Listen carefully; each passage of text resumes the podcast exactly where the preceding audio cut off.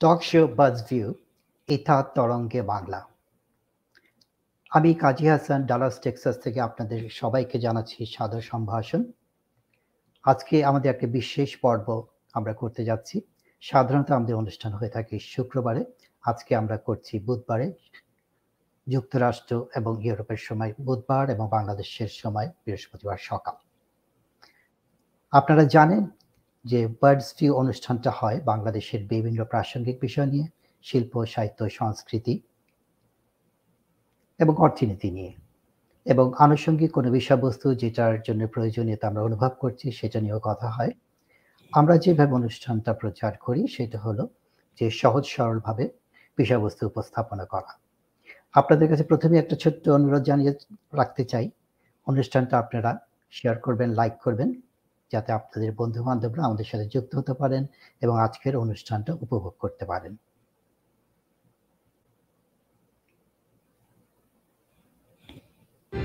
বাংলা ভাষার বিশ্বায়নে পৃথিবীর বিভিন্ন গোলার্ধে ছড়িয়ে ছিটিয়ে থাকা বাঙালিদের রয়েছে এক সুবিশাল ভূমিকা। একথা আজ অনস্বীকার্য। যে মাটিতেই বাঙালি নিজের শিকড় পুনরোপণ করেছে, সেখানেই বিস্তার করেছে সে নিজ সংস্কৃতি, কৃষ্টি এবং ঐতিহ্য। অনুষ্ঠিত হতে যাচ্ছে federation of Bangladeshi association in North America ফোবানার সাত্রিশতম সম্মেলন। আগামী পহেলা সেপ্টেম্বর থেকে তেসরা সেপ্টেম্বর উত্তর আমেরিকার টেক্সাস অঙ্গরাজ্যের ডালাস শহরে এ সম্মেলনটি হয়ে উঠবে উত্তর আমেরিকায় বসবাসরত বাংলাদেশিদের মিলন মেলা। এর মূল লক্ষ্য উত্তর আমেরিকায় বাংলাদেশি সংস্কৃতিকে ধরে রাখা এবং নতুন প্রজন্মের কাছে তার প্রচার ও প্রসার। এই লক্ষ্যেই এবারের ফোবানা ডালাসের অন্যান্য আয়োজন মালার সাথে প্রথমবারের মতো যুক্ত হতে চলেছে বইমেলা। ফোবানার বইমেলা নিয়ে টক শো, বার্ডস ভিউ, ইথার তরঙ্গে বাংলা। এর এবারের বিশেষ আয়োজন বই মেলায় তাদের বই নিয়ে অংশগ্রহণকারী কজনা লেখকের সঙ্গে আলাপচারিতা। এই আয়োজনে আপনিও সঙ্গে থাকুন। বার্ডস ভিউ ইথার তরঙ্গে বাংলা।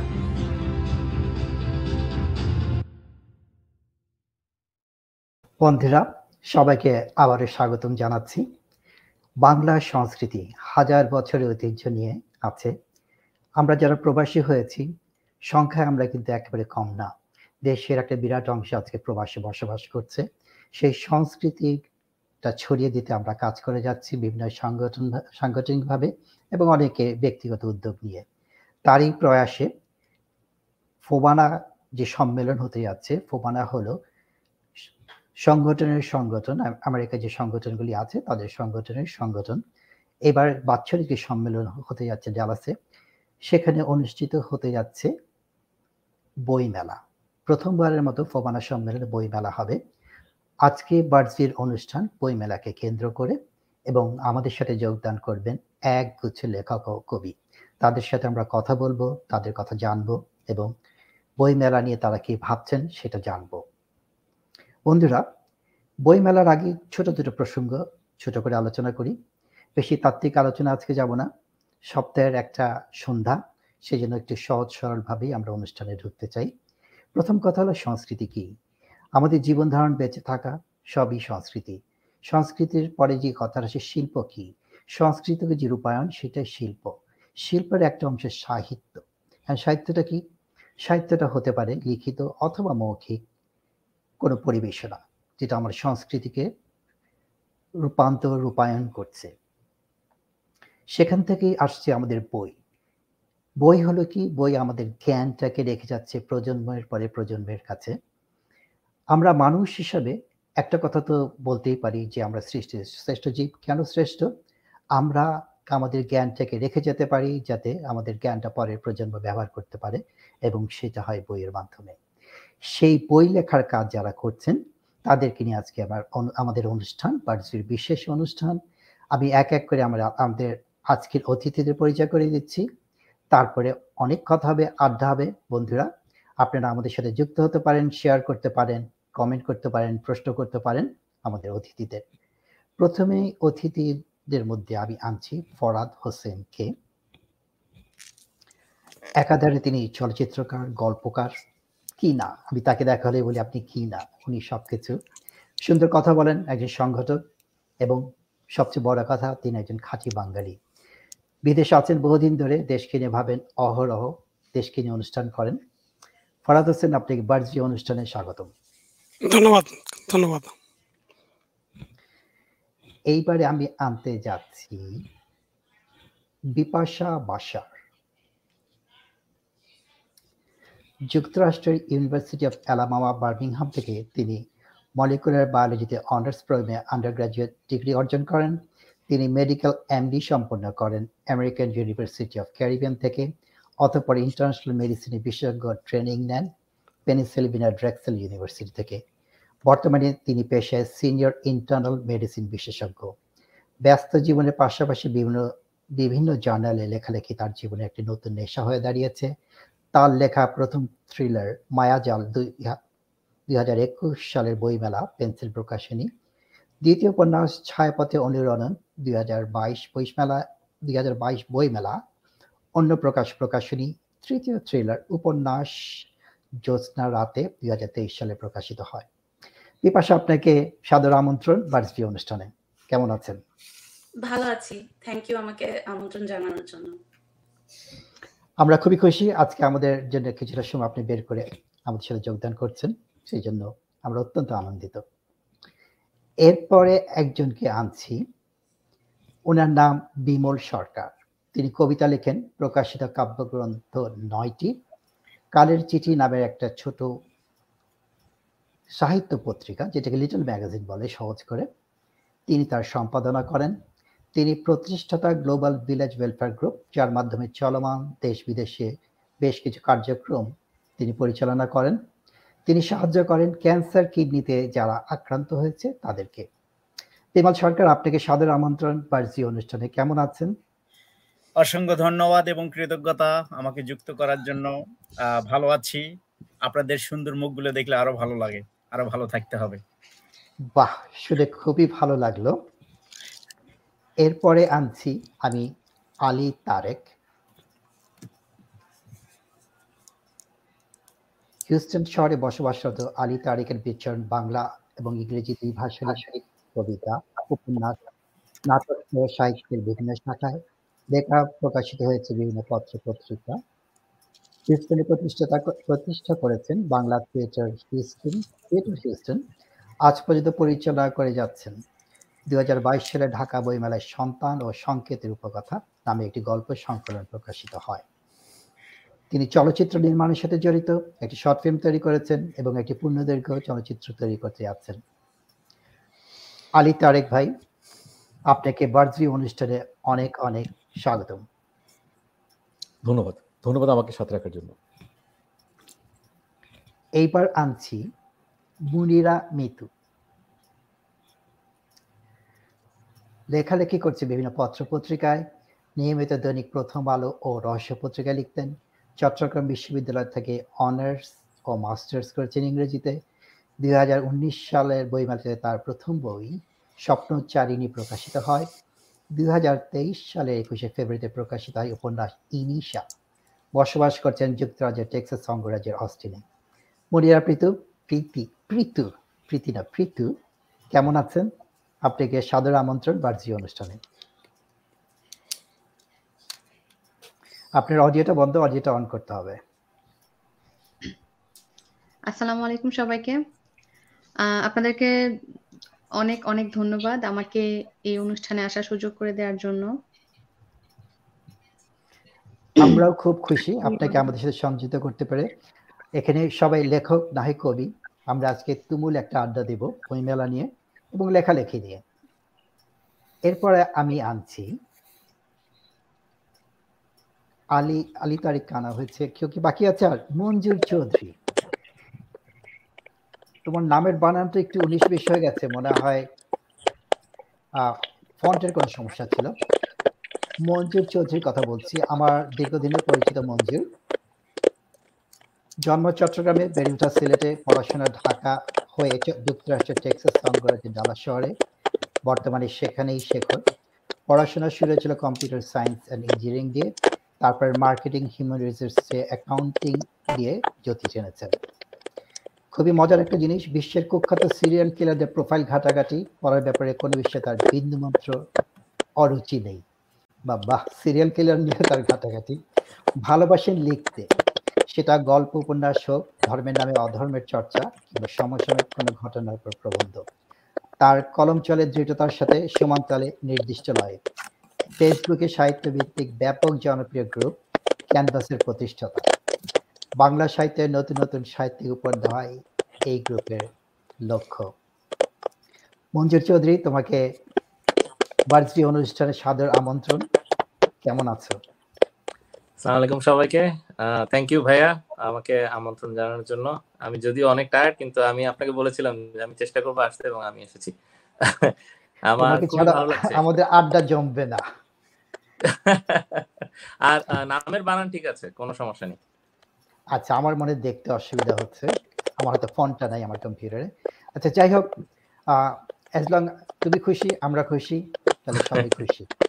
এখন আমাদের আড্ডাটা আরম্ভ হয়ে যাক। প্রথমেই যাচ্ছি ফরাদ হোসেনের কাছে। যে বইমেলাটা অনুষ্ঠিত হতে যাচ্ছে ফোবানার বিশাল মঞ্চের পাশে, মূল মঞ্চে না, মঞ্চের পাশে, সেটা স্বপ্নদ্রষ্টা ফরাদ হোসেন। তো ফরাদ হোসেনের কাছে আমার প্রথম প্রশ্ন, আপনার মাথায় কি করে আসলো যে ডালাসে বিশেষ করে ফোবানা বইমেলায় একটা অনুষ্ঠান করতে হবে, যেটা হবে বইমেলা। যেখানে শুধু বই বিক্রি হবে না সাথে লেখক কবিরা আসবেন এবং আড্ডা দিবেন পাঠকদের সাথে পরিচিত হবেন। ধন্যবাদ কাজী ভাই আমাকে ইনভাইট করার জন্য প্রথমে। আর একটা ধন্যবাদ হচ্ছে আমি সাধারণত সবসময় হোস্ট থাকি গেস্ট হওয়ার খুব সুযোগ কম থাকে অ্যাটলিস্ট আপনি আমাকে গেস্ট হিসেবে আনলেন সেজন্য। আহ, ফোবানা বইমেলা হ্যাঁ এটা ঠিক এটা চিন্তাটা আসছে মাথায় এইভাবে যে আমি আমি তো অনেক কিছুই করি আমি জানি ফোবানা থেকে আমাকে কিছু করতেই হবে তারা আমাকে কিছু না কিছু দায়িত্ব দেবে। তো এবার দেখলাম অনেক ভলান্টিয়ার আছে তো দুই রকম ভাবে বলি। একটা হচ্ছে যে নিজের জন্য কিছু খুঁজে পাচ্ছিলাম না কি করি। তো আমি নিজে থেকে প্রস্তাব করলাম যে হাউ বাট আমরা একটা বইমেলা করি। বইমেলাটা হলে যেটা হবে যে বইয়ের সঙ্গে সংযুক্ত যেহেতু অনেক দিন থেকে আছি তো আমি জানি যে আমাদের আহ, ডালাসে এবং টেক্সাসে এবং আমাদের আশেপাশের স্টেটে সর্বোপরি আমেরিকাতে অনেক লেখকরা এখন আছে। তো তাদের কাছে যদি বার্তাটা পৌঁছে যায় এবং তারা যারা বইমেলাতে আ- আসবেন, তাহলে তাদের কাছে মনে হয় যে বইমেলাটা একটা আলাদাভাবে তাদের একটা আইটেম হবে তাদের পার্টিসিপেট করার জন্য তো এইটা ছিল এক ধরনের এবং আমি শিওর ছিলাম না যে বইমেলাটা আদৌ আমরা করতে পারব কিনা। আমি I am grateful to host committee ফোবানার বিশেষ করে মবিন ভাই, সাগর ভাই, তাদের দুজনের কাছে যখন বিষয়টি নিয়ে কথা বললাম, তারা সঙ্গে সঙ্গে উইদাউট এনি কি বলে, যে কোনো ধরনের কনসার্ন ছাড়াই বলল যে go for it do it আপনি যেহেতু প্রস্তাব দিয়েছেন যা যা করার আপনিই করবেন। তো আমি দেখলাম যে ঠিক আছে, কোনো সমস্যা নাই। আমি আমার সব লেখকদের সাথে কথা বলে ফেললাম এবং প্রথম থেকে একটু দ্বিধায় ছিলাম, পরে দেখলাম যে সবাই স্বতঃস্ফূর্তভাবে আমাকে আগ্রহ আগ্রহ দেখাল এবং সবাই আসবে বলল এবং আসবে, তারা আমরা জানি। তো আমরা প্রথমবারের মতো করছি এই জন্য শিওর না যে আসলে কি হবে। বাট আমরা এটুকু জানি যে আনন্দ হবে। এটুকু জানি যে আমরা বই নিয়ে কথা বলব, আমরা আড্ডা দেব, আমাদের সবার সাথে ইতিমধ্যে সবার সাথে একটা সম্পর্ক তৈরি হয়ে গেছে এবং আমরা এই সম্পর্কটাকেই যারা বই পড়তে ভালোবাসে, সাহিত্য নিয়ে আলোচনা করতে ভালোবাসে। তাদের সঙ্গেও আমরা এটা যুক্ত হব সেপ্টেম্বরের দুই এবং তিন তারিখে, যেটা আমরা বইমেলার জন্য নির্ধারণ করেছি যে দুটো দিন। আমরা চাই সবাই আসবে এই এই লেখকদের সাথে পরিচয় হবে, তাদের বইয়ের সাথে পরিচয় হবে এবং আমাদের সাথে সবার সাথে ভালো একটা, কি বলে একটা বন্ধুত্ব তৈরি হয়ে যাবে। তো এইটা এরপরে সামনে কি দেখছি কি, কতটুকু কি হবে সেটা আমি জানি না। কিন্তু শুরুটা যে করতে পারছি এবং আমার সঙ্গে যে সবাই আছে, এর জন্য আমি খুবই খুবই হ্যাপি খুবই খুশি। আমরাও খুবই আনন্দিত যে আপনি এরকম বিশাল বড় একটা উদ্যোগ নিতে পেরেছেন এবং আমার জানা মতে ইতিমধ্যে গোটা তিরিশেক লেখক কবি আপনার সাথে যোগাযোগ করেছেন, অনুষ্ঠানে অংশ নেওয়ার জন্য। এটা বিশাল একটা সংখ্যা। বাংলাদেশে একটা কথা বলে যে বাঙালি মাত্রই কবি কিংবা লেখক। আবার আরেকটা কথা বলে, সকলে কবি নয়, কেউ কেউ কবি। তো আমাদের মধ্যে আমাদের যে বাঙালি আবহাওয়া, সেটা মানুষকে এমনিতে কবি করে দেয়, এমনিতে লেখক করে দেয়। এটা বিশাল একটা বড় ব্যাপার। আমরা আবেগী জাতি, খুব সহজে আবেগ চলে আসে, আমাদের ভাব চলে আসে, আমরা লিখি। আমরা যতটা বলতে ভালোবাসি, তার থেকে মনে হয় লিখতে কিংবা পড়তে কিংবা ভাবতে, এই কাজগুলিতে আমরা বেশি আনন্দ পাই। ফরাদ ভাই, আপনার কাছে আসব। আমি জানি আপনি দারুণ দারুণ ব্যস্ত মানুষ।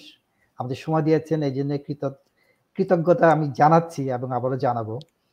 এবার আমি যাচ্ছি আলী তারেক। উনি থাকেন হিউস্টনে। আপনি একাধিক সাংস্কৃতিক কর্মকাণ্ডের সাথে জড়িত। এবং এই অনুষ্ঠানে এসেছেন আপনি একজন লেখক হিসাবে।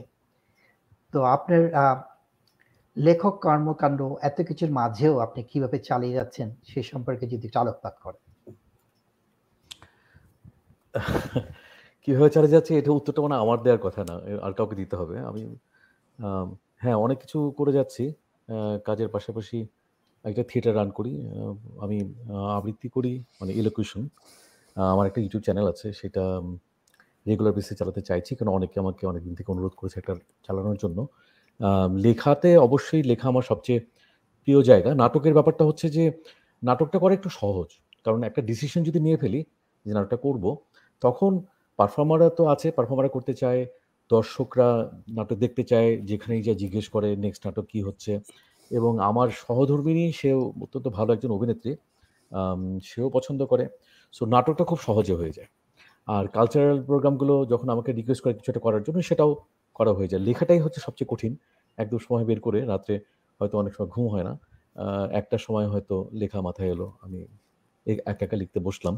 কিংবা আমার যে টার্গেটগুলো থাকে, সেই টার্গেটগুলো না লেখাই সবচেয়ে কম হয় আর কি আর মুভির ব্যাপারটা হ্যাঁ মুভির ব্যাপারটা, আমি অনেক আগে থেকে আসলে আমার করার কথা ছিল। কিছু দুর্ঘটনার কারণে করার মানে করে উঠতে পারিনি। তো অবশেষে গত বছর দিয়ে গত বছর আমি একটা শর্ট ফিল্ম আমি করলাম। সেইটা এখন ফিল্ম ফেস্টিভ্যালে সাবমিশন হচ্ছে। এবং ওটা আমি স্ক্রিনিং করেছি কিছু প্রডিউসার কাছে আর কি তো তারা খুব উৎসাহ দুজন প্রডিউসার প্রডিউসার ডিরেক্টর আসলে তারা তারা উৎসাহ পেয়েছে। আমার গল্প নিয়ে আসলে আলোচনা হচ্ছে, কয়েকটা গল্প নিয়ে আলোচনা হলো যে কোনটা দিয়ে আমরা শুরু করতে পারি কিংবা পরবর্তী কয়েকটা মুভি হতে পারে। সেইগুলো চলছে। কীভাবে ম্যানেজ করে সেটা আসলে আপনার প্রশ্নটা ছিল সেইটা, আমি কীভাবে করি? আই ক্যানট হেল্প আমার মনে হয় মানে সবসময় ওরকমই ছিলাম। আমরা বুয়েটে পড়াকালীন চারটা সংগঠন ফাউন্ড করেছিলাম আমি, আমার ওয়াইফ আর আরেক ফ্রেন্ড মিলে। সাহিত্য সংগঠন আবৃত্তির কণ্ঠ বুয়েট। গানের মূর্ছনা, নাটকের ড্রামা সোসাইটি চারটা সংগঠন আমরা তখন প্রিসাইড করতাম এবং প্রজেক্ট রান করতাম। তো বাইরে আমার স্টাডি সার্কেল ছিল একটা আরেকটা। ওই ওটারই কন্টিনিউশন চলে যাচ্ছে আর কি জাস্ট থেমে থাকতে পারি না মনে হয়। কোনো একটা প্রোডাকশন শেষ হয়ে গেলে মনে হয় যে, কি যেন একটা খালি হলো, কিছু একটা করতে হবে। তো, এখন আরও সমস্যা হয়ে গেছে, অনেক জায়গা থেকে অনেকে প্রোডাকশন করতে বলে নাও করতে পারি না সহজে। আর অনেক সময় আমার ওয়াইফের দিকে তাকাই যে, ও যদি বলে না করো না, কারণ সময় নেই। তাহলে হয়তো না করতাম। তো যখন না করে না তখন দেখা যায় যে তখন সেটা তো জড়িত হয়ে যায়। এই এই তো মোটামুটি হয়তো আপনার প্রশ্ন উত্তর হলো কিনা। আসলে বলে না ইচ্ছা থাকলে উপায় হয়। ইচ্ছাটাই বড় কথা। আপনি যদি ইচ্ছা পোষণ করেন কিছু না কিছু হ্যাঁ। বেরিয়ে তো আসবেই।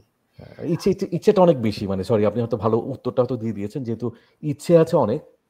সেই কারণে হয়তো সেটার সেটার পিছে পিছে দৌড়াই হয়তো। সেটা পূরণের পেছনে হয়তো দৌড়াই। আচ্ছা আপনার কাছে আবারও ফিরবো। মনিরা প্রীতু, নামটা খুব সুন্দর। আমি বারে মনে হচ্ছে যে প্রীতি বলে ফেলি, কিন্তু প্রীতু। প্রীতুর কি বিশেষ কোনো অর্থ আছে? প্রীতু আসলে বাংলা শব্দ প্রীতি থেকেই এসেছে। তো প্রীতু অর্থ হচ্ছে আদুরে বা ভালোবাসার যোগ্য। আমরা সবাই জানি প্রীতি অর্থ হচ্ছে ভালোবাসা, আর প্রীতু অর্থ হচ্ছে যে যে কিনা ভালোবাসার যোগ্য। সো এটা হচ্ছে এটা ভালোবাসা পাওয়ার যোগ্য। আমাদের ভালোবাসা আপনার কাছে পৌঁছে দিচ্ছি। ধন্যবাদ। আপনি রহস্য নিয়ে খুবই আপনার আগ্রহ মনে হচ্ছে আমি যতটুকু আপনার প্রোফাইলে দেখলাম। তো রহস্য নিয়ে আগ্রহ হওয়াটার কারণটা কি? আসলে আমি যখন কলেজে পড়ি আই মিন আমি যখন আমার একাদশ একাদশ শ্রেণি দ্বাদশ শ্রেণীতে যখন পড়ি তো তখন রহস্য পত্রিকা খুব মানে চলতো। তখন ফেসবুক বা এরকম সোশ্যাল মিডিয়াতে আমরা মানে ওভাবে ইনভলভ হইনি। তো তখন রহস্য পত্রিকা প্রচুর পড়তাম। প্রথমত আমি কিন্তু একজন পাঠক। আমি প্রচুর বই পড়ি, একদম ছোটবেলা থেকে এখন পর্যন্ত কন্টিনিউ করি। তো রহস্য পত্রিকা পড়তে পড়তে দেখা গেল যে রহস্য গল্প, অলৌকিক গল্প, ভৌতিক গল্প এই জিনিসগুলোর মধ্যেই মানে আমি বারবার একটা লুপ একটা ক্রিয়েট হয়ে গেল। তো আমি বারবার এগুলোর ভিতরেই চলতে থাকলাম। যখন আমি লিখলাম, তখন আমি এগুলো নিয়েই লিখতে শুরু করলাম। আর রহস্য পত্রিকায় আমি এগুলোই এরকম ঘরানার লেখাই লিখতাম। আর ছিল হচ্ছে প্রথম আলো দৈনিক প্রথম আলো। আর আমাদের, আমার যেহেতু ডিপার্টমেন্ট ছিল English literature and language so আমি ডেইলি অবজারভারে যে একটা উইকলি ম্যাগাজিন ছিল, তো ওটাতেও লিখতাম। ওটাতে আমি যেগুলো ন্যাচারাল যে বিউটি সেগুলো নিয়ে লিখতাম। যে বিভিন্ন ন্যাচারাল যে প্লেসগুলা দেশের ভিতরে। তো সেগুলো যেগুলো আমি অলরেডি ট্যুরে গিয়েছি বা ভ্রমণ করেছি, সেগুলো নিয়ে লিখতাম। তো দেখা গেল যে আমার মানে রহস্য পত্রিকায় আমি ওরকম ঘরানার লেখা লিখতাম। আবার ওটা থেকে বের হয়ে এসে সামাজিক যে সমস্যাগুলো, নারীদের যে ওমেন এম্পাওয়ারমেন্ট এগুলো নিয়ে লিখতাম হচ্ছে দৈনিক প্রথম আলোতে আর অবজারভারে লিখতাম ট্যুরিজম নিয়ে। তো দেখা গেল যে আমি তখন রহস্য পত্রিকার রহস্য গল্প থেকে বের হয়ে আবার একটু অন্যান্য জনরাতেও লেখালেখি শুরু করলাম। তারপর যখন সোশ্যাল মিডিয়াতে অ্যাক্টিভ হলাম, তখন আসলে সবকিছু নিয়েই মনে হলো যে সব ধরনের লেখা জনরা নিয়েই লিখতে শুরু করলাম। বাট আমার প্রথম এবং এখন পর্যন্ত আমার মেইন আকর্ষণ কিন্তু রহস্য বা অলৌকিক গল্পগুলোই। বা চমৎকার। তো রহস্যটা কীভাবে আসে এটা পরে এসে আবার জেনে নিচ্ছি। আরেকজন রহস্যপ্রিয় মানুষ মঞ্জুর চৌধুরী। সে রহস্য না সিরিয়াল কিলারের ঘটনা পড়তে বেশি পছন্দ করে। তো মঞ্জুর ছেলেদের আমি জানি, যেমন ছোট বাচ্চারা গাড়ি নিয়ে খেলতে ভালোবাসে, মেয়ে বাচ্চারা পুতুল নিয়ে খেলতে ভালোবাসে সেটা যুগ যুগ ধরে চলে আসছে। কিন্তু তোমারটা মনে হচ্ছে একটু এক্সট্রিম তো এরকম হওয়ার কি কোনো বিশেষ কারণ আছে? না ভাইয়া শুধু যে সিরিয়াল কিলার তা না, আমার মানুষের মানসিকতা নিয়ে পড়তে ভালো লাগে। মানুষের যে মনের যে রহস্যগুলা মানুষের যে হিউম্যান ব্রেইন যে কতটা কমপ্লেক্স একটা মেশিন সেটা, সেটার যে যত রহস্য, সেটা নিয়ে আমার আসলে পড়তে ভালো লাগে। সো সিরিয়াল কিলার একটা ইন্টারেস্টিং কেস মাত্র। আমি যে কোনো কিছুই পড়ি, এমনকি আমরা যে বাংলাদেশে যে বাদাম খেতাম, যে বাদামের যে ঠোঙা থাকতো, ঠোঙার মধ্যে যা থাকতো, আমি তো, এখনও যেটা আমি অলওয়েজ বিশ্বাস করি, সেটা হচ্ছে যে আপনি যা পড়বেন তা জীবনে কখনো না কখনো কোনো না কোনো ভাবে আপনি কাজে লাগাতে পারবেন। তো কোনো জ্ঞানী আসলে আপনার বৃথা যায় না। তো এটা আমার লেখালেখির ক্ষেত্রে খুবই কাজে আসে। সেটা সম্পর্কে আগে আমি হান্ড্রেড পার্সেন্ট জানার চেষ্টা করি। তো গিয়ে যেন আমি টেন পার্সেন্ট অন্তত লিখতে পারি। আর যেটা নিয়ে আমি কিছুই জানি না, সেটা নিয়ে আমি লিখিও না। তো অনেকে এই জন্য জিজ্ঞেস করে যে আপনি এত এটার সাথে ওইটা মিলা ফেলতেছেন ওইটার সাথে এটা টেনে আনতেছেন কীভাবে? আমি বলি যে পড়া পড়তে থাকো পড়তে থাকলে দেখবা যে সব একসাথে লিঙ্কড হয়ে যায়। তো আমার মনে হয় একটার সাথে আরেকটা জড়িত আর কি হ্যালো ভাই আপনি মনে হয় হ্যাংড আপনাকে জি। আমি হ্যাং না তোমারটা মনে একটু ইন্টারনেটে সমস্যা দিচ্ছিলাম মঞ্জুরকে আমি ব্যক্তিগতভাবে চিনি। ওর সাথে যখন কথা হয়, এর থেকে নিরেট, ভদ্র মানুষ আর পৃথিবীতে নাই। কিন্তু সে যখন লিখে, কথাগুলি নজরুল ইসলাম দেখলে হয়তো লজ্জা পেত। সে কি কঠিন কথা লিখে? আমাদের মঞ্জুর আরও বেশি কঠিন কথা লিখে, এবং সরাসরি। তার কোনো ভয় ডর নাই, এবং যা বলবে, যা লিখবে, একেবারে সরাসরি। কিন্তু মানুষ হিসাবে খুবই শান্তশিষ্ট, ভদ্র মানুষ এবং তার যে বিশাল যে অবদানটা আছে, আমি সেটি বলব। তার যে অনলাইন ক্যানভাস গ্রুপটা তৈরি করার পিছনে। বেশ কিছু কিছু বছর আগের কথা মঞ্জুর এবং ওর একটা বন্ধু আছে কাজিন অবশ্য। তারেক। দুইজনে সবার কাছে আসতে বলতো আমরা একটা লেখা দেন আমাদের একটা লেখা দেন। আমরা একটা অনলাইনে পোর্টাল বানিয়েছি ওখানে ছাপাবো। এখন শুনলাম তাদের নাকি প্রতি মিনিটে একটা করে লেখা জমা আসে।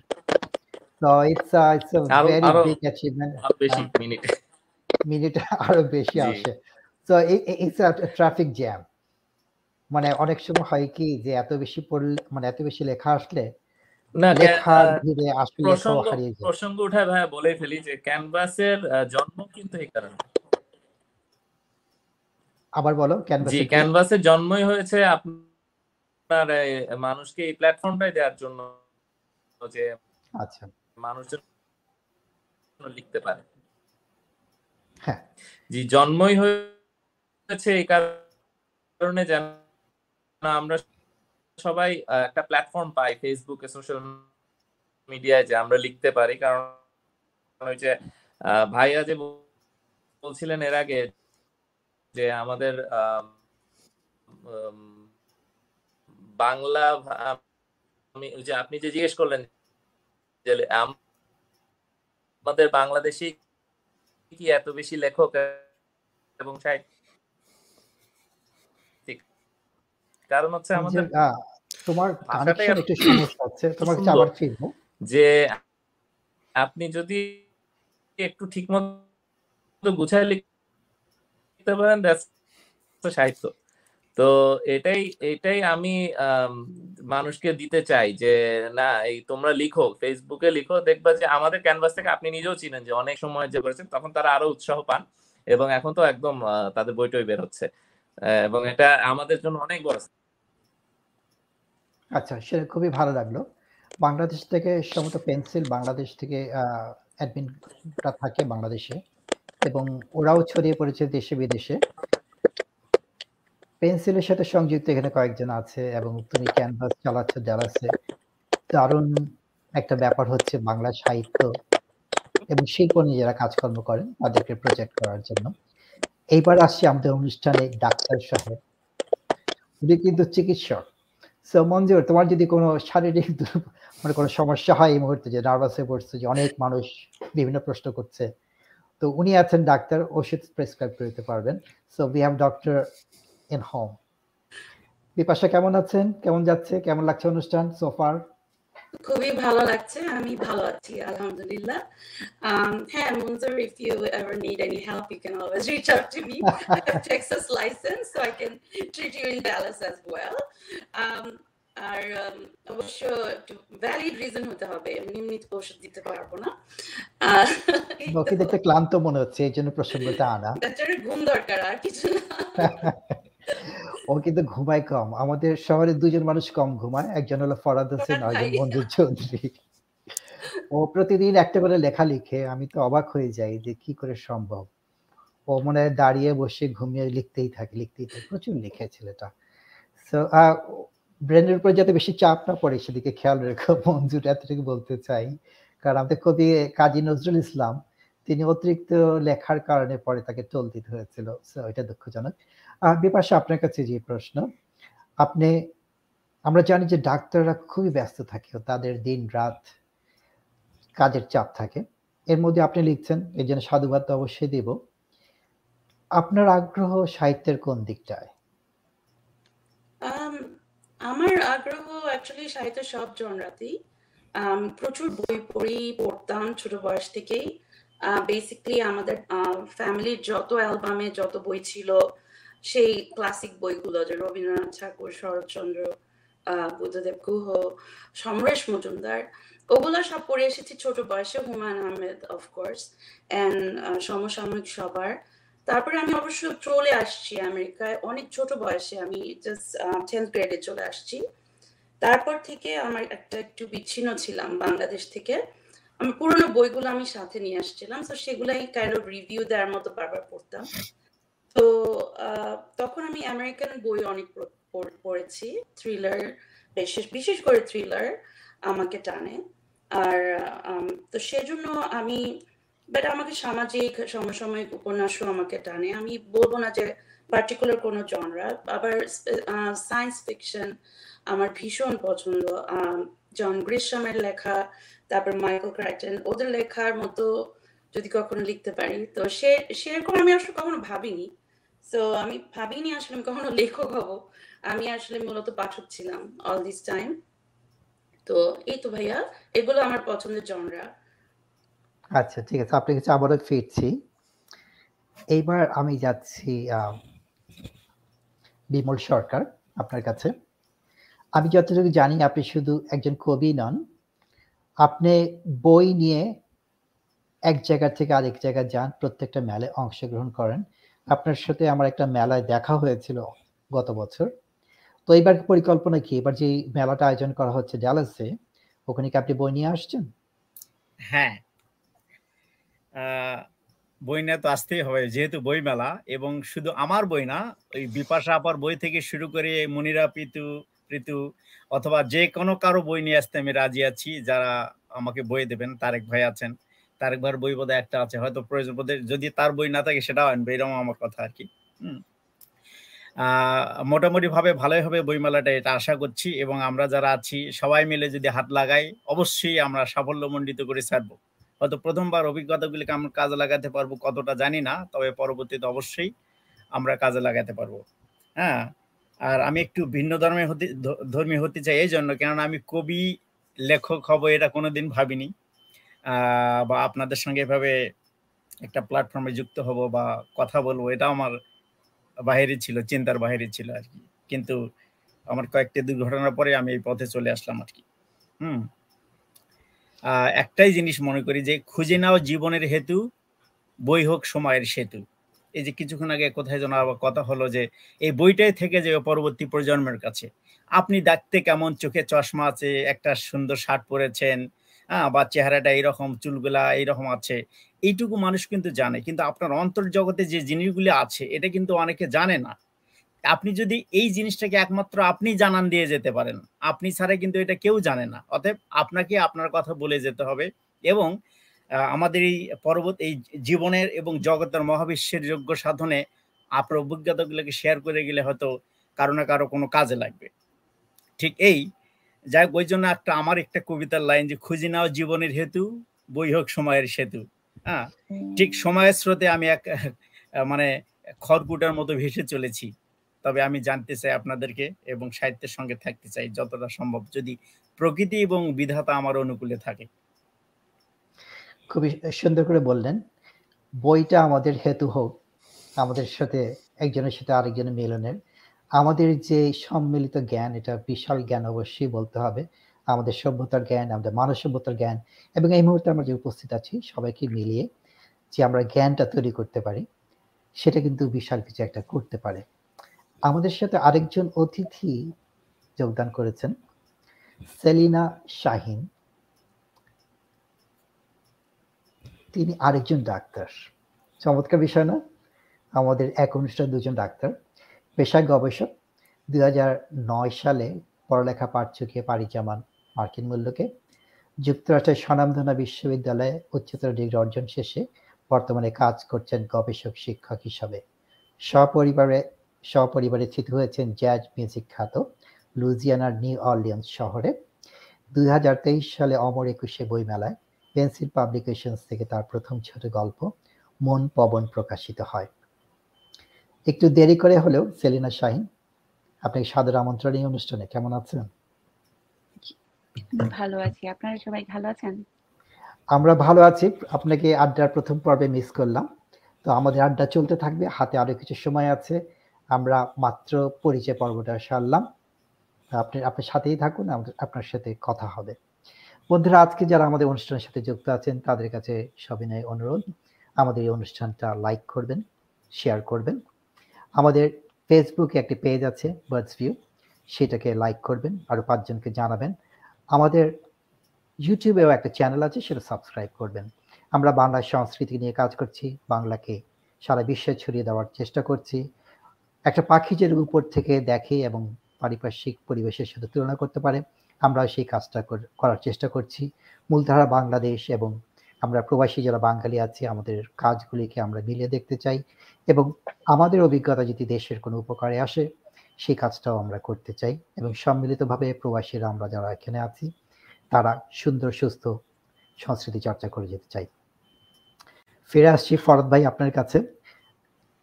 এইবার বইমেলায় কি কোনো প্রকাশক আসছে নাকি ব্যক্তিগত উদ্যোগে যারা বই আনছে, তাদেরকে নিয়ে বইমেলাটা হচ্ছে? ধন্যবাদ। প্রকাশককে আসলে আমরা ওইভাবে ভাবিনি। আমরা প্রথমত ভাবছিলাম যে বইমেলাটা শুধু আমরা আমাদের লেখকদেরকে নিয়েই করব। লেখকদের বই নিয়ে আড্ডাটা দেবো। এইভাবেই একটা বইমেলার প্রাথমিক পরিকল্পনা ছিল। একটা প্রকাশকের সাথে অবশ্য আসার কথা ছিল বাংলাদেশ থেকে। তো ভিসা জটিলতার কারণে বাংলাদেশ থেকে সে, তিনি আসতে পারছেন না আর কি এই বইমেলাতে বা ডালাস ফোবানার বইমেলাতে। তো সেই জন্য আমরা আসলে কাউ, কোনো প্রকাশককে পাইনি যেহেতু একটা বড় প্রকাশনার সাথে কথা হচ্ছিল, তারা আসতে চাচ্ছিলেন। শেষ মুহূর্তে প্রায় আগস্টের একুশ তারিখে তাদের ভিসা হয়নি দেখে তারা আসতে পারছেন না। আর আমার ধারণা যে আমাদের সাথে যারা যুক্ত হচ্ছে, আমাদের লেখকরা, তাদের কাছে যেসব কালেকশন আছে এবং তাদের লেখাও কারও চেয়ে কোনো অংশ খারাপ না। তো আমার ধারণা যে আমাদের যারা পাঠক আসবেন তারা আমাদের সব লেখকদের বই নিয়ে নিয়ে পড়তে পড়তে পারবেন তাদের কাছে খারাপ লাগবে না। পাশাপাশি বিমল তার কাছে বেশ কিছু কালেকশন আছে, আমার কাছেও বেশ কিছু কালেকশন আছে সেগুলো আমরা নিয়ে আসব। আমি একটু বলতে পারি হুমায়ুন আহমেদ থেকে শুরু করে বাংলাদেশের বড় বড় অনেক লেখকদের বই নতুন একেবারে আমার কালেকশনে আছে যেগুলো আমি বিভিন্ন বইমেলার জন্য আসলে কালেক্ট করে এনেছিলাম। তো সেগুলোও থাকবে। পাশাপাশি আমাদের এই কম করে হলো বিশ জন লেখক থাকব আমরা এবং তাদের মধ্যেও সবাই সুলেখক আমি বলব তাদের বই সবার কাছে ভালো লাগবে। আপনার ব্যাকগ্রাউন্ডে প্রচুর বই দেখা যাচ্ছে। এগুলি মেলায় আমরা দেখতে পারব? এখান থেকে বেশ কিছু মেলা বই মেলায় আসবে। তা ঠিক। এখান থেকে বেশ কিছু মেলা আসবে। বা, চমৎকার। আমরা আশায় আছি যে বই কিন্তু শুধু পড়ার জন্য না, বই কিন্তু আপনার সঙ্গী, আপনার সাথে থাকতে পারে এবং যখন প্রয়োজন হয়, আপনার ভালো সময় কিংবা দুঃসময়, বই কিন্তু আপনাকে পথ বাতলে দিতে পারে এবং কিছুটা সুন্দর সময় অবশ্যই উপহার দিতে পারে। আমি আমি হ্যাঁ আমি একটা জিনিস আপনার মাধ্যমে যুক্ত করে দিতে চাই সেটা হচ্ছে আপনি পরবর্তী আমাদের যারা এখানে আমাদের সঙ্গে এই বইমেলায় যুক্ত হবে আমাদের যে লেখকদের দেখছি তারা সবাই তো এই বইমেলাতে আসছেন। তো আপনার প্রশ্নের সঙ্গে একটা প্রশ্ন যুক্ত করে দেবেন সবার জন্য আমি বলে দিচ্ছি আপনারা উত্তর দেবেন সেটা হচ্ছে আপনারা কেন এই বইমেলার জন্য আগ্রহ আগ্রহী হলেন? এটা হচ্ছে আমার প্রশ্ন আপনাদের আপনি যে প্রশ্নটা করবেন তার সঙ্গে উত্তরটা দিয়ে দিতে হবে সবাইকে। আচ্ছা। হ্যাঁ এই প্রশ্নটা আমার মাথাতেও ছিল। এইটা প্রথমে হচ্ছে আলী তারেক আপনার কাছে। আপনি নিশ্চয়ই আরও বিভিন্ন বইমেলায় গিয়েছেন দেশে কিংবা যুক্তরাষ্ট্রে কিংবা অন্যান্য দেশে। তো আপনি যেহেতু এটা মাত্র আরম্ভ হয়েছে এবং আমরা যদি ইতিহাসের দিকে তাকাই আজকে যে বিশাল বইমেলাটা হয় বাংলাদেশে, সেটা কিন্তু একসময় ফুটপাতে ওই যে চিত্তরঞ্জন বাবু, মুক্তধারার উনি কয়েকটা বই নিয়ে ফুটপাতে বসেছিলেন। সেটা আজকে বড় হতে হতে বিশাল হয়েছে। সো একটা কিছু আরম্ভ করলে এক পর্যায়ে এটা বিশাল হয়। তো আপনি বলেন যে আপনি কি আশা করছেন যে ডালাসের বইমেলায় কি হতে পারে? এবং ফরাদ ভাইয়ের যে প্রশ্নটা যে আপনাকে কি মানে কি বিষয়ে আপনি আগ্রহী হলেন বইমেলার সাথে সংযুক্ত হতে? হ্যাঁ দুটো প্রশ্ন করেছেন মনে হয়। একটা হলো যে এই বইমেলাতে স্পেসিফিক্যালি কি কেন আগ্রহ কেন আগ্রহী হয়েছি? আর একটা হলো যে কি আশা করতে পারি তাই না? আসার জায়গাটা থেকে মানে আগে যাই, তাহলে হয়তো প্রথম প্রশ্নটা উত্তর হয়ে যাবে কিছুটা। সেটা হচ্ছে লিখি আমরা সবাই মানুষকে, মানুষের কাছে পৌঁছানোর জন্য আমাদের ভাবনাগুলো, সেটা যেটাই হোক না কেন, সেটা সাহিত্যের কথা বলছি হোক, সেটা রহস্য থ্রিলার কিংবা উপন্যাস রোমান্টিক যাই হোক না কেন, একটা কিছু আছে আমরা বলতে চাই, পাঠকদের কাছে পৌঁছাতে চাই। তো পাঠকদের কাছে পৌঁছানোটা মনে হচ্ছে যে আজ থেকে বিশ, তিরিশ, চল্লিশ বছর আগের থেকে একটুখানি কঠিন হয়েছে। পাঠের অভ্যাস হয়তো কিছুটা কমেছে বিভিন্ন কারণে। তো এই কার্যক্রমগুলো, বইমেলা, সেখানে বই এবং লেখকদের যে এক্সপোজারের ব্যাপারটা, সেটা হয়তো পাঠকদের কাছে নিয়ে যাওয়ার একটা সুযোগ হতে পারে। কতটা ইফেক্টিভ হবে সেটা হয়তো আমরা কীভাবে সেটা করব, তার উপর নির্ভর করতে পারে। আর কিছুটা হয়তো যেভাবে এখন মানুষের মনোজগৎ যেভাবে যে জায়গায় আছে, তার উপরে কিছুটা নির্ভর করবে হয়তো। কিন্তু সেটা মনে হয় আমার আগ্রহের বিষয়। আর আরেকটা আগ্রহের বিষয় হচ্ছে যে এই লেখকদেরকে একসাথে পাওয়া, একসাথে দেখা। কারণ লেখকের সংখ্যা যখন কমে যায়, তখন আমরা আর একজন একজনের কাছে পৌঁছানোর দূরত্বটা তো বেড়ে যায়। তো এই একসাথে আসার একটা সুযোগ হলো একসাথে আসার সুযোগ হলে অনেক কিছু ব্যাপার হতে পারে, ভাবনা ভাবনা নিয়ে এক্সচেঞ্জ হতে পারে তারপরে লেখা মানুষের কাছে পৌঁছানোর ব্যাপারে যে যে চিন্তাভাবনাগুলো আছে সেগুলো শেয়ার করা যাবে আর আড্ডার ব্যাপার তো আছেই। তো আমি এখানেই থামছি কারণ এই এই দুটো প্রশ্ন আমি অনেক অনেক কথা হয়তো বলা যায়। হ্যাঁ নিশ্চয়ই বলা যেত। আমরা আমাদের ছোট একজন দেখতে পাচ্ছি আমাদের অংশগ্রহণকারী। ওর নাম কি? শোনা যাচ্ছে না অডিওটা বন্ধ মনে হচ্ছে। আচ্ছা আমি আসলে বেবি ক্রাই করছিল দ্যাটস ওয়াই আমি না অবশ্যই কোনো সমস্যা নেই। এখন তো একেবারে শান্ত আছে। হ্যাঁ ও অ্যাকচুয়ালি আমার কোলে থাকলে শান্ত থাকে কোলে রেখে অভ্যাস বলা যায় যেটা বলা যায় সেটাই হলো। তো ওর নাম হচ্ছে ইফিজেন যেটা গ্রিক একটা রাজকুমারীর নাম ইফিজেনিয়া থেকে এসেছে। তো ওইটা আমার খুব পছন্দের একটা বইয়ে ছিল অ্যাগামেমনন যেটা ছিল গ্রিক যে রাজকুমারীটা। তখনই আমি ঠিক করেছিলাম যে ইনশাআল্লাহ আল্লাহ যদি আমাকে কখনো মেয়ে দেয় আমি তার নাম মানে ইফিজেনিয়া রাখব। তো ওইভাবে তার নামটা রাখা। সুন্দর একটা গল্প হয়ে গেল। আপনার কাছে আবারও ফিরছি। সেলিনা শাহিন আপনার সাথে তেমন বেশি কথা হয়নি প্রথমে। আপনার থেকে আমাদের যেটা জানার ইচ্ছা একজন চিকিৎসক কীভাবে সময় আমাদের ইতিমধ্যে আরেকজন চিকিৎসকের সাথে কথা হয়েছে। চিকিৎসকদের সময় খুবই ডিমান্ডিং আপনি পড়েন বেশি মানে অন্যের লেখা বেশি পড়েন নাকি আপনি বেশি লিখতে চেষ্টা করেন? আপনি কোনটাতে স্বাচ্ছন্দ্য বেশি? আমি মূলত আজন্মের পাঠক। আমি পড়তে খুব পছন্দ করি। যাই দেখি বাংলা লেখা বিশেষ করে, পড়তে খুব পছন্দ করি। সেটা বই হোক ফেসবুক পেজে হোক, যেমন ভাইয়ার ক্যানভাস পেন্সিল মানে যখনই আমি সময় পাই, আমি কিছু পড়তে চেষ্টা করি।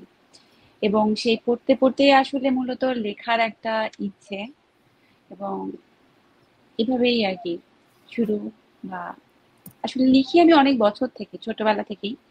প্রকাশটা এসেছে হচ্ছে দুই হাজার তেইশে। তো আমার পেন্সিল সংকলন থেকে যেটা এসেছে সেটা আপনি বললেন। আমার নিজের একটা একক কাব্যগ্রন্থ, বোধের চোকাট তো এটাও দুই হাজার তেইশ সালে প্রকাশিত হয়েছে, শব্দশৈলী প্রকাশনী থেকে। আচ্ছা চমৎকার। একটা প্রশ্ন কিন্তু বিল্টেন ছিল, সেটা হলো ফরাদ হোসেন ভাইয়ার। উনি জানতে চেয়েছিলেন যে কি ব্যাপার মানে কি জিনিস আপনাকে আগ্রহী করেছে এবারে বই মেলার ব্যাপারে? যেটা হতে যাচ্ছে ডালাসে কয়েকদিন, আর দুই দিন পরেই। মূলত আমার কাছে যেটা মানে আমার সবসময় ইচ্ছে যে প্রতি বই মেলায় আমি জয়েন করব বাংলাদেশে গিয়ে। যেহেতু অনেক বছর থেকে দেশের বাইরে যাওয়া হচ্ছে না দেশে যাওয়া হয় না আসলে। সব মিলিয়ে কাজ ঘর বাড়ি সংসার সব মিলিয়ে আসলে কখনো সময়টা ওভাবে মেলে না। তো আবার নিউ ইয়র্কে একটু দূরে টরেন্টো আরেকটু দূরে ইংল্যান্ড আরেকটু দূরে। তো ডালাসটা আমার বাড়ি খুব কাছে। তো প্রথমত সেটা দ্বিতীয়ত ফরাদ ভাই অত্যন্ত মানে মাই ডিয়ার একটা বড় ভাই আমাদের সবার। আমি ভাইয়ের সাথে এখন আমার সরাসরি দেখা হয়নি। তো ভাইয়া আমাকে বললেন, চলে আসেন। তাই আমি বললাম আসব? মানে আমার কাছে আসলে যুক্ত হতে ভালো লাগছে যে আমার এদেশেও এত দূরে এসেও বাঙালি, বাংলা ভাষার সাথে যারা সম্পৃক্ত, তাদের সবার সাথে যুক্ত হতে পেরে আমার ভালো লাগছে। এবং এই যে একটা প্ল্যাটফর্ম ক্রিয়েট করলেন ফরাদ ভাইয়া, যে আমাদেরকে যে সুযোগ করে দিলেন যে বিদেশেও আমরা বাংলাদেশি বইমেলা একটা ফ্লেভার পাবো। তো এটা আমাকে আসলে সত্যি অনুপ্রাণিত করেছে। তো আমি ডিসিশন নিয়েছি যে আমি জয়েন করব যদি মানে চেষ্টা করতেছি মানে আশা করি পারব ইনশাল্লাহ। কোনো সমস্যা না হলে সবচেয়ে বড় কথা আমাদের একজনের সাথে আরেকজনের চেনা জানা হবে আমাদের কথাবার্তা হবে আমাদের ভাব বিনিময় হবে। সেলিনা শাহিনের একটা কথা বলি আমি খুবই উপভোগ করেছি। সে আমি আজকে গাড়ি চালাচ্ছিলাম সে আমাকে ফোন করেছে। আমি বুঝতে পারিনি যে আপনি বলব না তুমি বলব বাংলা ভাষায় যে সমস্যাটা। তো মুখ থেকে তুমি বেরিয়ে গেল। তো আমি বললাম যে তুমি বললাম আপনি কিছু মনে করেননি তো? আপনি চাইলে আমাকে তুইও বলতে পারেন আমি অনেক ছোট। আমি বললাম আরও কটা দিন যাক আর একটু ভালো করে চিনি তখন তুই বলব। তুই শব্দটা কিন্তু কত আপন না তুই যদি বলা যায় তুই কেমন আছিস? ও আমাকে পারমিশন দিয়েছে তো আমি ওর চেহারা না দেখে আপনি থেকে তুমি তো নামতে পারছিলাম না বাট আজকে যেটা দেখলাম তাতে মনে হচ্ছে কালকে থেকে তুমি করেই বলব। কিন্তু আমি তো আরেক আরেক ধাপ উপরে। আমাকে তুই বলার পারমিশন দেওয়া হয়ে গেছে আমাকে তুই জিনিসটা খুব সুন্দর লাগে যে তুই কেমন আছিস? মানে এর থেকে অন্তরের কথা আর কি হতে তুই তুমি তো ইংলিশে আছে ইউ আপনি সবকিছু নিয়ে ইউ। কিন্তু বাংলা ভাষা অনেক সময় সমস্যা যে অনেকে আছে আপনি বলব না তুমি বলব। বয়স কিংবা এখন যেরকম অডিও কলে বুঝতে পারছি না। অনেকে আবার মাইন্ড করে বসে এদিক দিয়ে এদিক দিয়ে আমাদের প্রজন্মের ছেলেমেয়েরা বিশেষ করে আমেরিকায় যাদের ওদের জন্য ভালো। ওরা কিন্তু সবাইকে তুমি বলে। সেটা আমার আমার বন্ধুই হোক আমার মা আমার ওয়াইফের বন্ধুই হোক সবাইকে ওরা তুমি বলে। ওদের এই- বিষয়টা কিন্তু বেশ ভালো। সেটা ঠিক। এবার মঞ্জুর তোমার কাছে যাচ্ছি। অনলাইনে লেখা এটা যেরকম অনেক কিছু অপশনের মধ্যে একটা অপশন ধরো অনলাইনে আমি একটা লেখা পড়ছি। আমার মেসেঞ্জারে দুইটা টুকটুক শব্দ করছে যখন মেসেজ আসছে। কিংবা ইউটিউব থেকে আমি যেতে পারি। মানে আমার ডাইভার্সনটা অনেক। একটা বই নিয়ে বসতে মোটামুটি নিজেকে সরিয়ে ফেলা হয় যে আমি ওই বইটা নিলাম বইটা নিয়ে পড়ে করব তোমার কি অডিওতে প্রবলেম হচ্ছে? পরে ফিরতে পারি তোমার কাছে? আমি আমরা ওর কাছে পরে ফিরি হ্যাঁ? আচ্ছা তুমি ডিসকানেক্ট করে আবার কাম ব্যাক করো।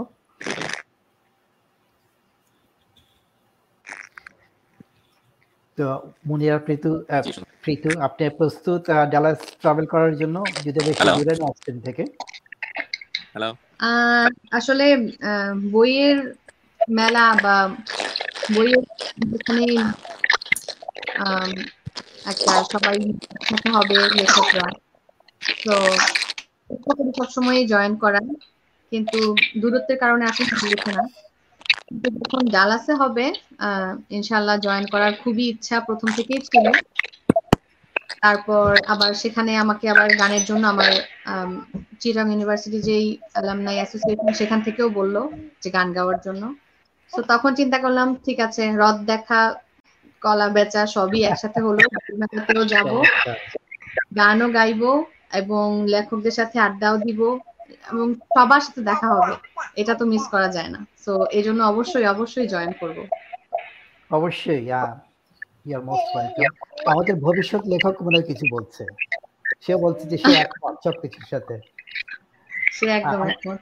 আমাদের কিছু কমেন্ট আসছে ওইগুলো আমরা চট করে দেখিনি জিউক খান বলছে যে উনি ওদের শুভেচ্ছা জানিয়েছেন। মারুনা হাসান সে বলছে সকলকে সুস্বাগতম। দেন আলপনা হক জানতে চাচ্ছে যে মঞ্জুর তার বই নিয়ে আসবে কিনা? মঞ্জুর উত্তর দাও। তোমার বই আসবে? আচ্ছা বই আসবে। জি অবশ্যই। আমার উপন্যাস যেটা বেরিয়েছিল সেটা নিয়ে আসব অবশ্যই ইনশাল্লাহ। এরপরে আহ, মারুন হাসান বলছে আমার মনে হয় ক্যানভাসে অন্তর্জালে প্রথম মঞ্চ যেখানে পৃথিবীর সকল গোলার্ধের লেখকেরা অনলাইনে লেখালেখি শুরু করেন। সেদিক থেকে ক্যানভাস পায়োনিয়ার আমিও একজন। সেটা সত্যি। লেখক? ফারহানা সিনথিয়া ওনার সাথে আমার দেখা হয়নি কিন্তু খুব পরিচিত মুখ। উনি বলছেন good to see everyone in one frame আসলে এত সুন্দর সুন্দর চেহারা। এখানে আবার একটা মজার কথা বলি। কথাটা হলো আমরা যখন ছোট তখন কবি কিংবা লেখক বলতে বোঝাতো যে ঝাঁকড়া চুল হবে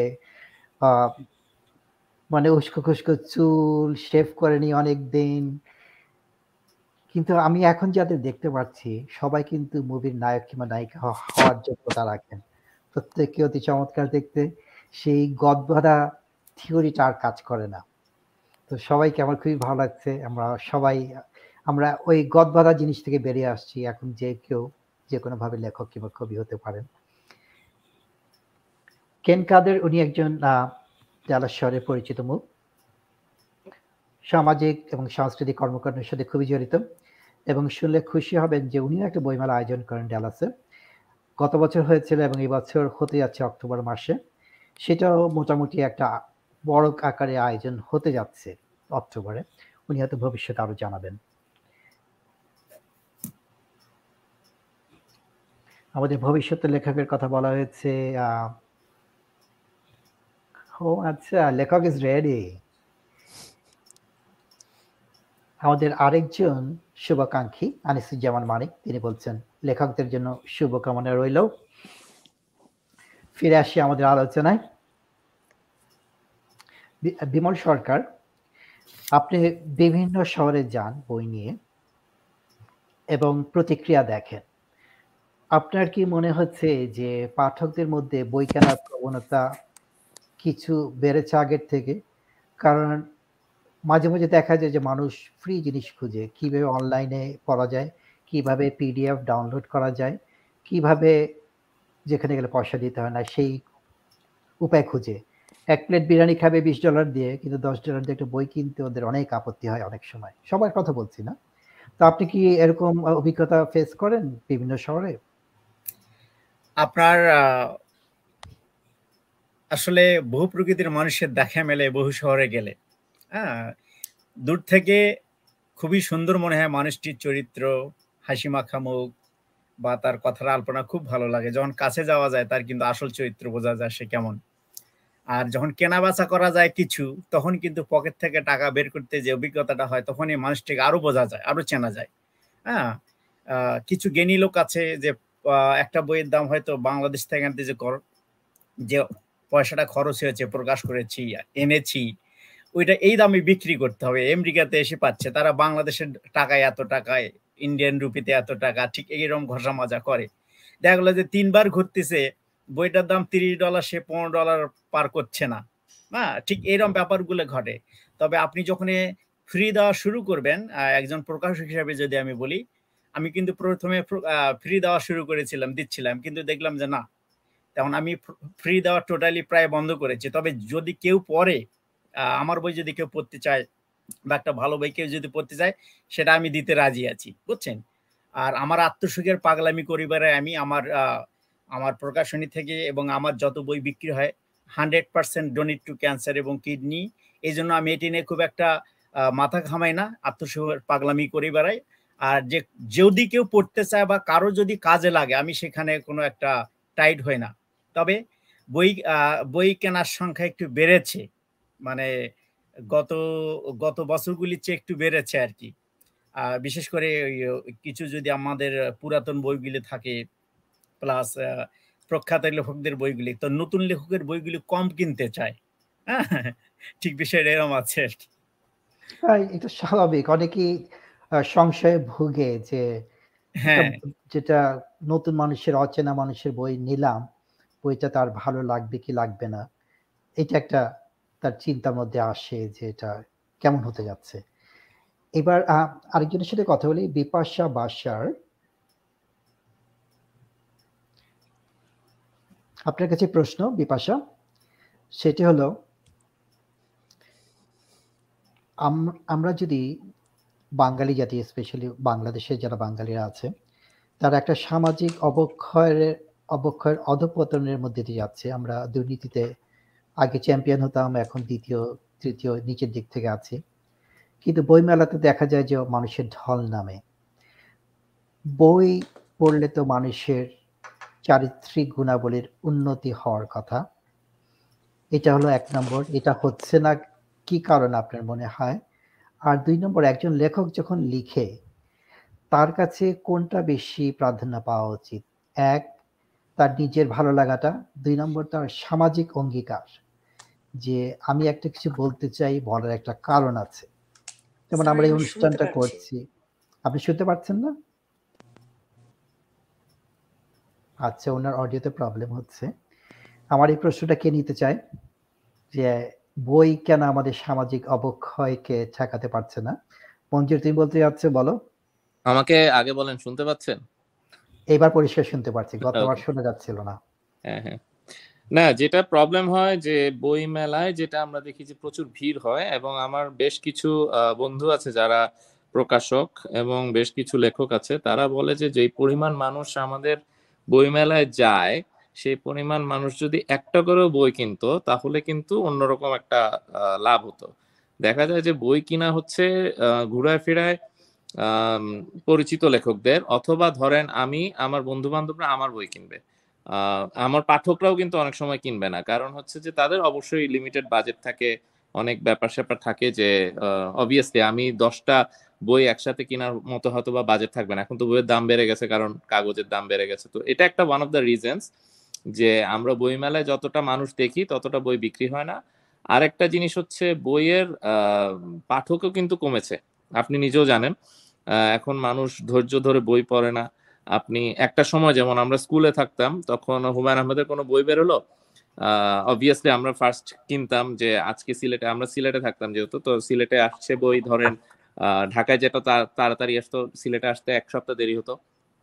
ফার্স্ট এডিশন ফার্স্ট ইয়েতে আমরা কিনে ফেলতাম যে এবং তারপর কম্পিটিশন আসতো আমাদের মধ্যে যে কে কয়টা ডায়লগ দিয়ে দিয়ে, ব্যবহার করে ব্যবহারিক লাইফে যে ধরেন অমুক একটা সিচুয়েশন ঘটলো তো ওই বইয়ের মধ্যে এরকম একটা ডায়লগ ছিল। তো ওইটা আমরা অ্যাপ্লাই করতাম যে এই ধরনের আড্ডা হতো আমাদের একসময় বন্ধুদের মধ্যে। এটা এখন যদি আমরা বলি যে আমাদের মধ্যে এরকম আড্ডা এখন মানুষ বলব "ও, তোমরা তো আতেল। তোমরা তো তো একটা সামাজিক ইয়ে চেঞ্জ হয়ে গেছে কিন্তু আপনি যদি চিন্তা করেন। আহ, তারপর অবশ্যই আমাদের আহ, মানসিক আহ, আমরা আমরা তখন বই পড়তাম যখন আমাদের আহ, মানসিকভাবে আমরা বেড়ে উঠছি। তো বইয়ে প্রত্যেকটা ক্যারেক্টার কিন্তু আমাদের উপর এফেক্ট ফেলে। যে আজকে হিমু পড়লাম, আমার ইচ্ছা হলো হিমুর মতো হতে। তো দেখা গেল যে ফর নো রিজন আমি একটা ইয়েকে দেখলাম, ওই যে ফকিরকে দেখলাম, এবং আমি হয়তো বা তাকে সারপ্রাইজ দিলাম। এমন কিছু দিয়ে যে, যেটা হিমু দেয়। তো এই ধরনের অভ্যাস কিন্তু আমাদের বইয়ের ক্যারেক্টারগুলা থেকে আসতো বা মিসির আলী সেম জিনিস যে বাসায় একটা সিম্পল জিনিস যে একটা হঠাৎ ভৌতিক কোনো রহস্যময় কোনো কিছু ঘটলো, আমাকে এখন মিসির আলী হয়ে ওটাকে সলভ করতে হবে। পরে দেখলাম যে ওটা প্লাম্বিং ইস্যু নর্মালি পানি পড়ে। তো এই যে জিনিসগুলো, এগুলো কিন্তু আমাদের মধ্যে এফেক্ট ফেলতো। এখনকার মানুষরা কিসে যে, আমি ইউটিউবার হব, আমি কি বলে এটার নাম টিকটকার হব, আমি এটা হব, ওইটা হব, এইদিকে ঝোঁক বেশি যাচ্ছে। তো এটা একটা ওয়ান অফ দ্য রিজনস যে আপনি যদি বলেন যে কেন আমাদের এই অবক্ষয় হচ্ছে বা ইত্যাদি হচ্ছে ভালো বই বের হলে ভালো বই পড়লে কিন্তু আমাদের অনেকখানি বেঁচে যেত। ক্যানভাসের ওয়ান অফ দ্য রিজনস ছিল এটা সৃষ্টি করার পিছনে যে আম, আমরা যেন সবাই ব্যস্ত থাকি লেখালেখি নিয়ে সাহিত্য নিয়ে তাহলে আমাদের ওই যে লাইজার টাইমটা এটা কমে যাবে এবং আমরা সৃষ্টিশীল ভাবে চিন্তা করতে শিখব। তো আমাদের সময়টা ভালোভাবে কাটবে। তো এই এইগুলা উদ্দেশ্য নিয়েই আসলে ক্যানভাসটা তৈরি করা আমার আমার অন্তত মূল লক্ষ্য ছিল। এবং পরে দেখি যে এটা কাজেও লেগেছে। অনেক অনেকে আমাকে এখনও বলে যে ভাই আপনি জানেনই না যে আমার জীবনে কত বড় একটা চেঞ্জ আসছে। আপনাদের লেখা পড়ে আপনাদের ইয়ে পড়ে পড়ে আমার মা আমি একভাবে চিন্তা করতাম কিন্তু আমি এখন অন্যভাবে চিন্তা করার যে আরও দশ রকমের যে ইয়ে থাকে মাধ্যম থাকে এটা আমি আপনাদের লেখাগুলো পড়ে পড়ে আমি শিখেছি। তো এগুলাই আমাদের সাকসেস আর কি। না চমৎকার। এটা একটা পজিটিভ ভূমিকা রাখছে বাঙালিদের মধ্যে এবং কিছুটা ক্ষণ যে বাস্তবতা থেকে সরিয়ে রাখা একটা মানুষকে, এটাও বড় ব্যাপার। বর্তমান প্রজন্ম, আমি এবার প্রশ্নটা দিতে চাচ্ছি আলী তারেক আপনার কাছে। বর্তমান প্রজন্মের অ্যাটেনশন স্প্যান অনেক কমে আসছে। তারা বলে যে তিন থেকে সাড়ে তিন মিনিটের বেশি একটা অ্যাটেনশন রাখতে পারে না। সেই জন্য টিকটক রিল এগুলো এখন খুবই জনপ্রিয়। সেখানে যদি আমি তাকে দুইশো পাতার একটা উপন্যাস ধরিয়ে দেই, সে কতটুকু আগ্রহ পাবে সেটা পড়ে শেষ করার জন্য? আচ্ছা সরি মায়া অ্যাঞ্জেলো বলেছিল যে children don't know that they have options তো বাচ্চারা যে অপশন ওদেরকে দেওয়া হবে, ওরা জানবে যে ওই অপশনই আছে। আমাদের ছোটবেলায় যে অপশন ছিল, আমরা যে বই- পড়তাম, ওই অপশনটা আমাদেরকে দেওয়া হয়েছিল বলে। তো আমার কাছে মনে হয় যে ব্যাপারটা আরেকটুখানি বড়। সময়ের সাথে সাথে যেমন আমরা আমার আমাদের বাবা মারা যেভাবে প্যারেন্টিং করতেন, আমরা ঠিক সেভাবে করতে পারি না। সেটার সোশ্যাল কারণ থাকতে পারে, বিভিন্ন কারণ থাকতে পারে, আমাদের অনেক চেঞ্জ হয়েছে হয়তো। কিন্তু যেমন আমি উদাহরণটা দিচ্ছি কারণ উদাহরণটা আমি দিতে পারি বলে। আমার চারটা ছেলে মেয়ে, তো তাদের মধ্যে ওরা জেনারেলি অনেক বই পড়ে। আমি একটা চেষ্টা করি ওদেরকে, যেমন আমার ছেলেটা, ওর দশ বছর এখন, ও এখানেই জন্ম, কিন্তু বাংলা শিখিয়েছি তিরিশটা বই বাংলা উপন্যাস পড়ে মানে বই পড়েছে আর কি। মোহাম্মদ জাফর ইকবালের সত্যজিৎ রায় হুমায়ুন আহমেদ আহ, শীর্ষেন্দু। তো এটা আমি কেন বলছি? যে আমি চেষ্টা করেছি যে ওর যে স্ক্রিন টাইমের ব্যাপারটা সেটাতে এক্সপোজারটা কম দেয়া। বইয়ের ব্যাপারে আমি বিভিন্ন রকম ইনসেন্টিভ দিয়েছি। ওদের যখন ছয় বছর হয় তার চার মাস আগে থেকে বলেছি যে তোমাদের আমি বাংলা গ্র্যাজুয়েশন দেব। সেদিন তোমরা তোমাদের অনুষ্ঠানের মধ্যমণি থাকবে তোমরা সাজবে হয়তো। দেশীয় কোনো পোশাকে গেস্টরা আসবে ফ্রেন্ডরা আসবে, তোমাকে একটা সার্টিফিকেট দেওয়া হবে। তো এই ইনসেন্টিভগুলো দিয়ে আমাদের শিখিয়েছি ওদেরকে। ওরা বাংলা লিখতে, পড়তে পারে।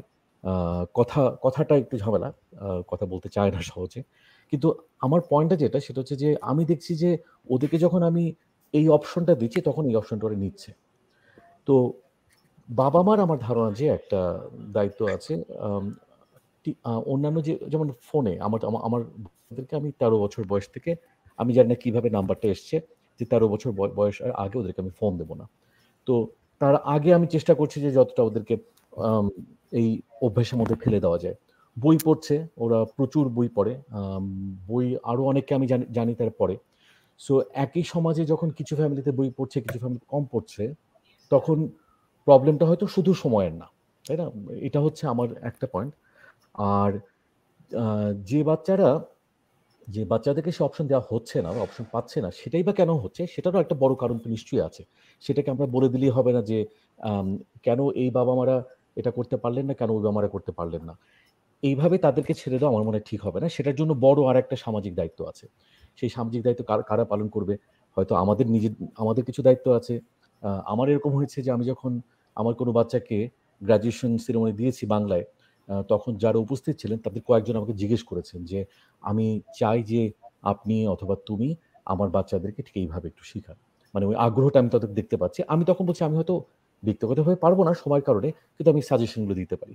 তো তখন অনেকে দেখছি যে সেটাতে উৎসাহিত হয়ে তাদের মতো করে করছেন। বিষয়টা তো অনেক বড়।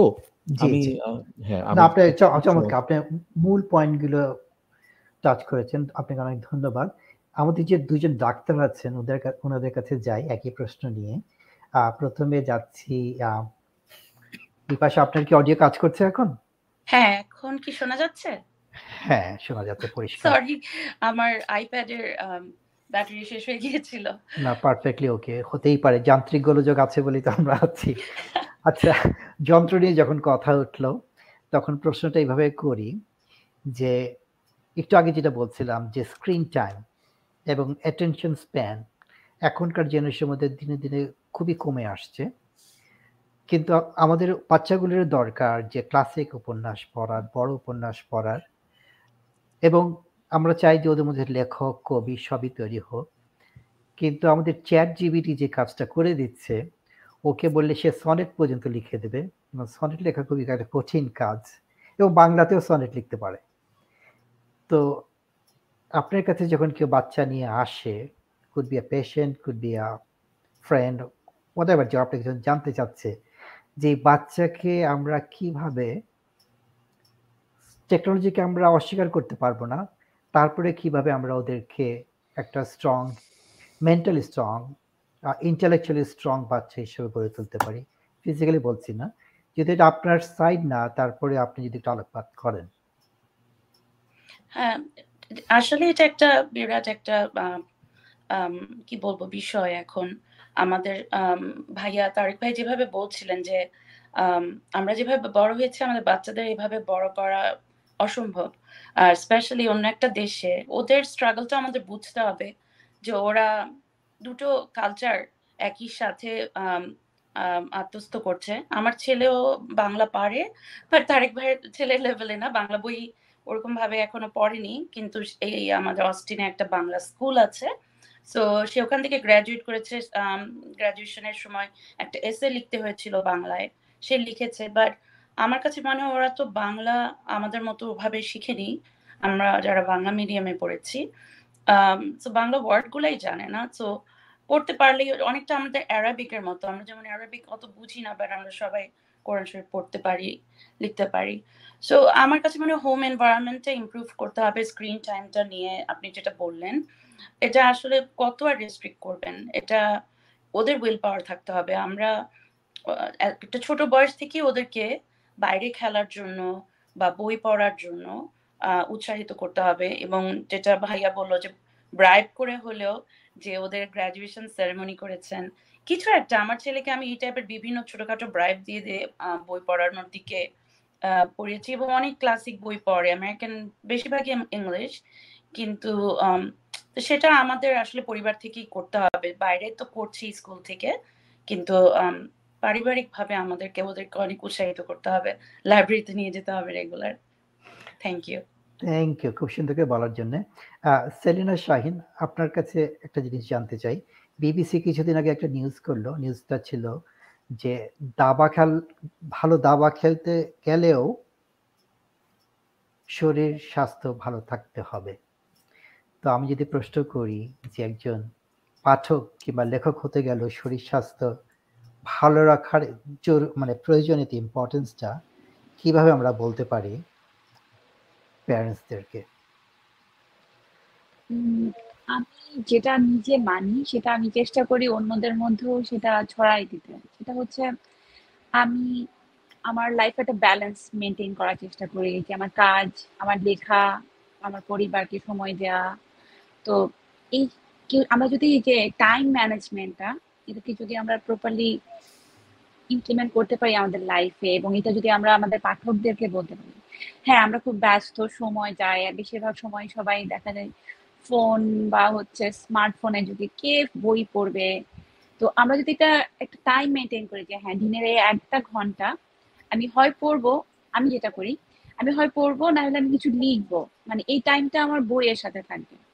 এটা হতে পারে অনেক রাতে বা অনেক ভোরে বাট এই সময়টা আমার নির্দিষ্ট। এটা আমার আমার নিজের টাইম মি টাইম যেটা। আমার মি টাইমটা আমি আমার বই বা আমার কাগজ, কলম, কবিতা, উপন্যাস হয় নিজে কিছু লিখছি, না হয় কারোটা পড়ছি।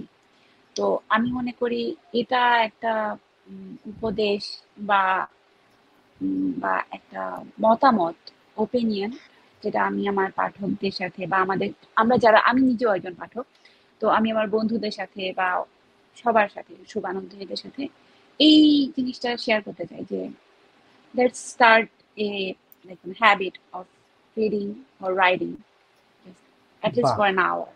খুব সুন্দর করে বললেন মি টাইম মি টাইমটা থাকা উচিত এবং মি টাইমটাকে খুবই প্ল্যান করে ব্যবহার করা উচিত যে আমি কীভাবে আমি নিজে এটা খুব মেনটেন করি। মানে আমি সব শেষ করে ঘরের কাজ বাইরের কাজ আমি মনে করি এই দুইটা ঘণ্টা আমার এই দুইটা ঘণ্টা কেউ নিতে পারবে না।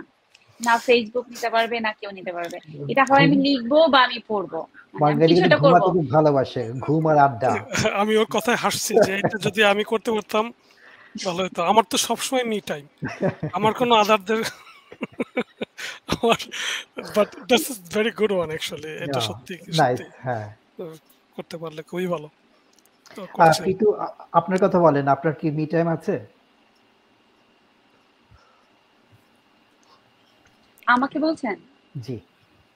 হ্যাঁ আমি সেটা রাতে দুটা থেকে চারটা হলেও আমার একটা মি টাইম আমি মেনটেন করি।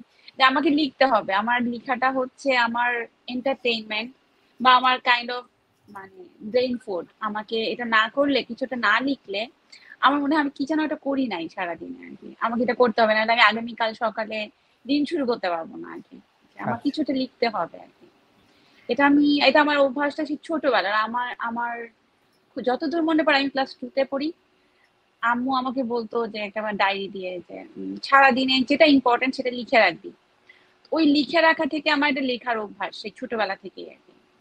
তো এখন তো আচ্ছা। ফেসবুকের যুগে যেটা করি আমরা ফেসবুকে লিখে ফেলি যা মনে আসে সবই লিখে ফেলি। বা হচ্ছে আমি একটা সম্প্রতি একটা উপন্যাস লেখার চেষ্টা করছি আগামী বই মেলার জন্য অবশেষে সন্ধ্যা নামে।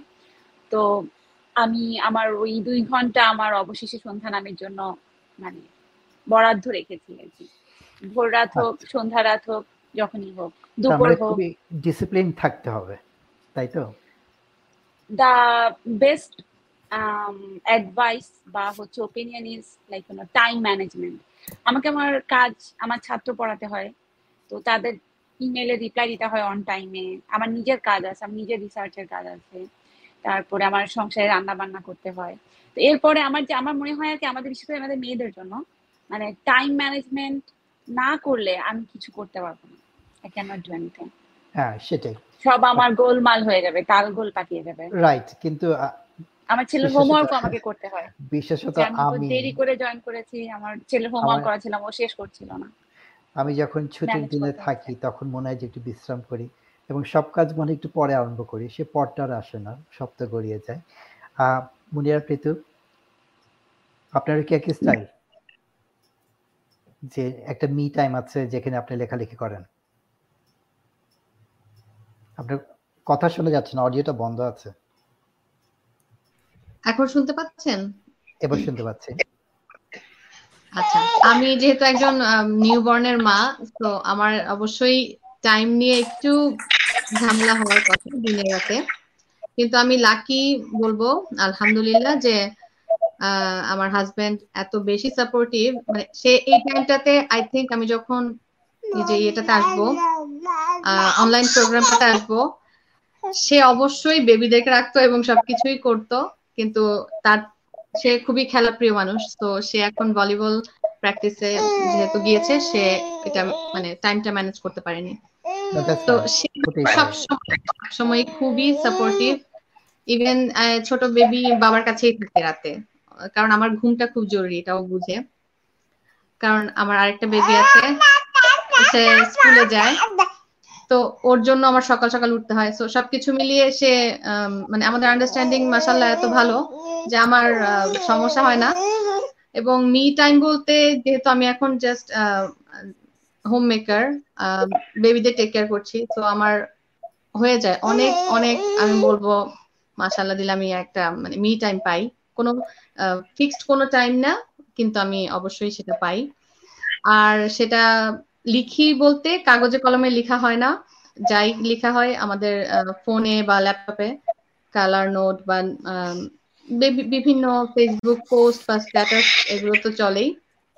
আপাতত এভাবেই লেখাগুলো আগাচ্ছে। লেখা চলতে থাকুক, আমরা পড়তে থাকি, এই আশাই করছি। আচ্ছা আমাদের সময়টা শেষের দিকে গড়াচ্ছে।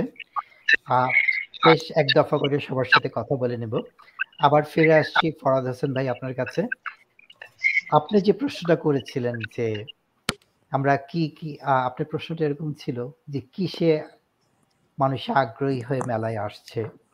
এবার এই প্রশ্নের উত্তর আপনি নিজেই দেন এবং শেষে বলেন যে আজকের অনুষ্ঠানে আপনার উপস্থিতি আপনি কতটুকু এনজয় করতে পারলেন?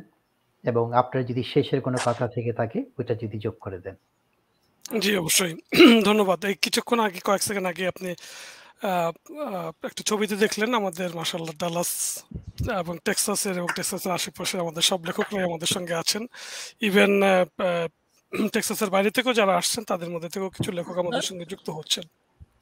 আমি খুবই ভালো রেসপন্স পাচ্ছি সারা পাচ্ছি আমাদের ফোবানা টিম যারা হোস্ট কমিটিতে আছেন তাদের কাছ থেকে সেন্ট্রাল কমিটি তারা তাদের কাছ থেকে এবং সবাই এই বিষয়টাকে খুব পজিটিভলি দেখছেন এবং তারা এটাও বলেছেন যে এটা আমাদের জন্য ডালাস ফোবানার জন্য অবশ্যই এটা একটা মাইল ফলক যে উই স্টার্টেড ফ্রম হিয়ার তো এবং এটা হয়তো সব ফোবানাতেই যুক্ত হবে আগে সামনে যে ফোবানাগুলো ভবিষ্যৎ ফোবানাগুলোতে তো আমরা চেষ্টা করব আমাদের দিক থেকে অনেকটাই অনিশ্চিতভাবে আমরা আসলে কাজটা শুরু করেছি। কিন্তু আমি খুবই নিশ্চিত যে ভালো একটা বইমেলা হবে।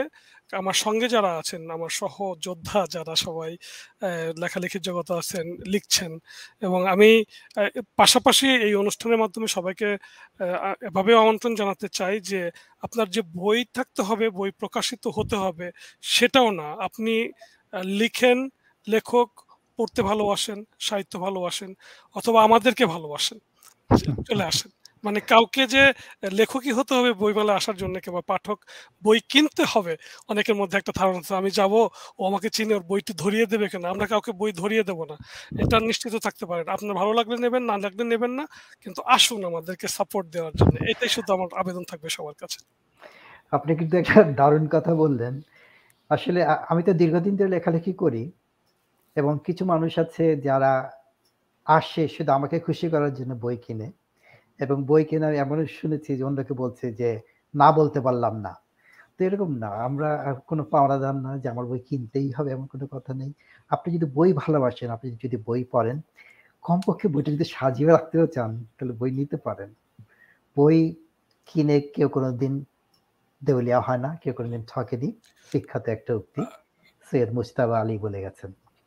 আর একটা ব্যাপার হচ্ছে বইটা কিন্তু চমৎকার একটা গিফট আইটেম হতে পারে এবং এটা কিন্তু একটা আমরা নিজেরাও শুরু করতে পারি। যেমন আমি আমি অনেকে মনে হয় যে এটা বুঝি খুব একটা সস্তা গিফট হয়ে গেল।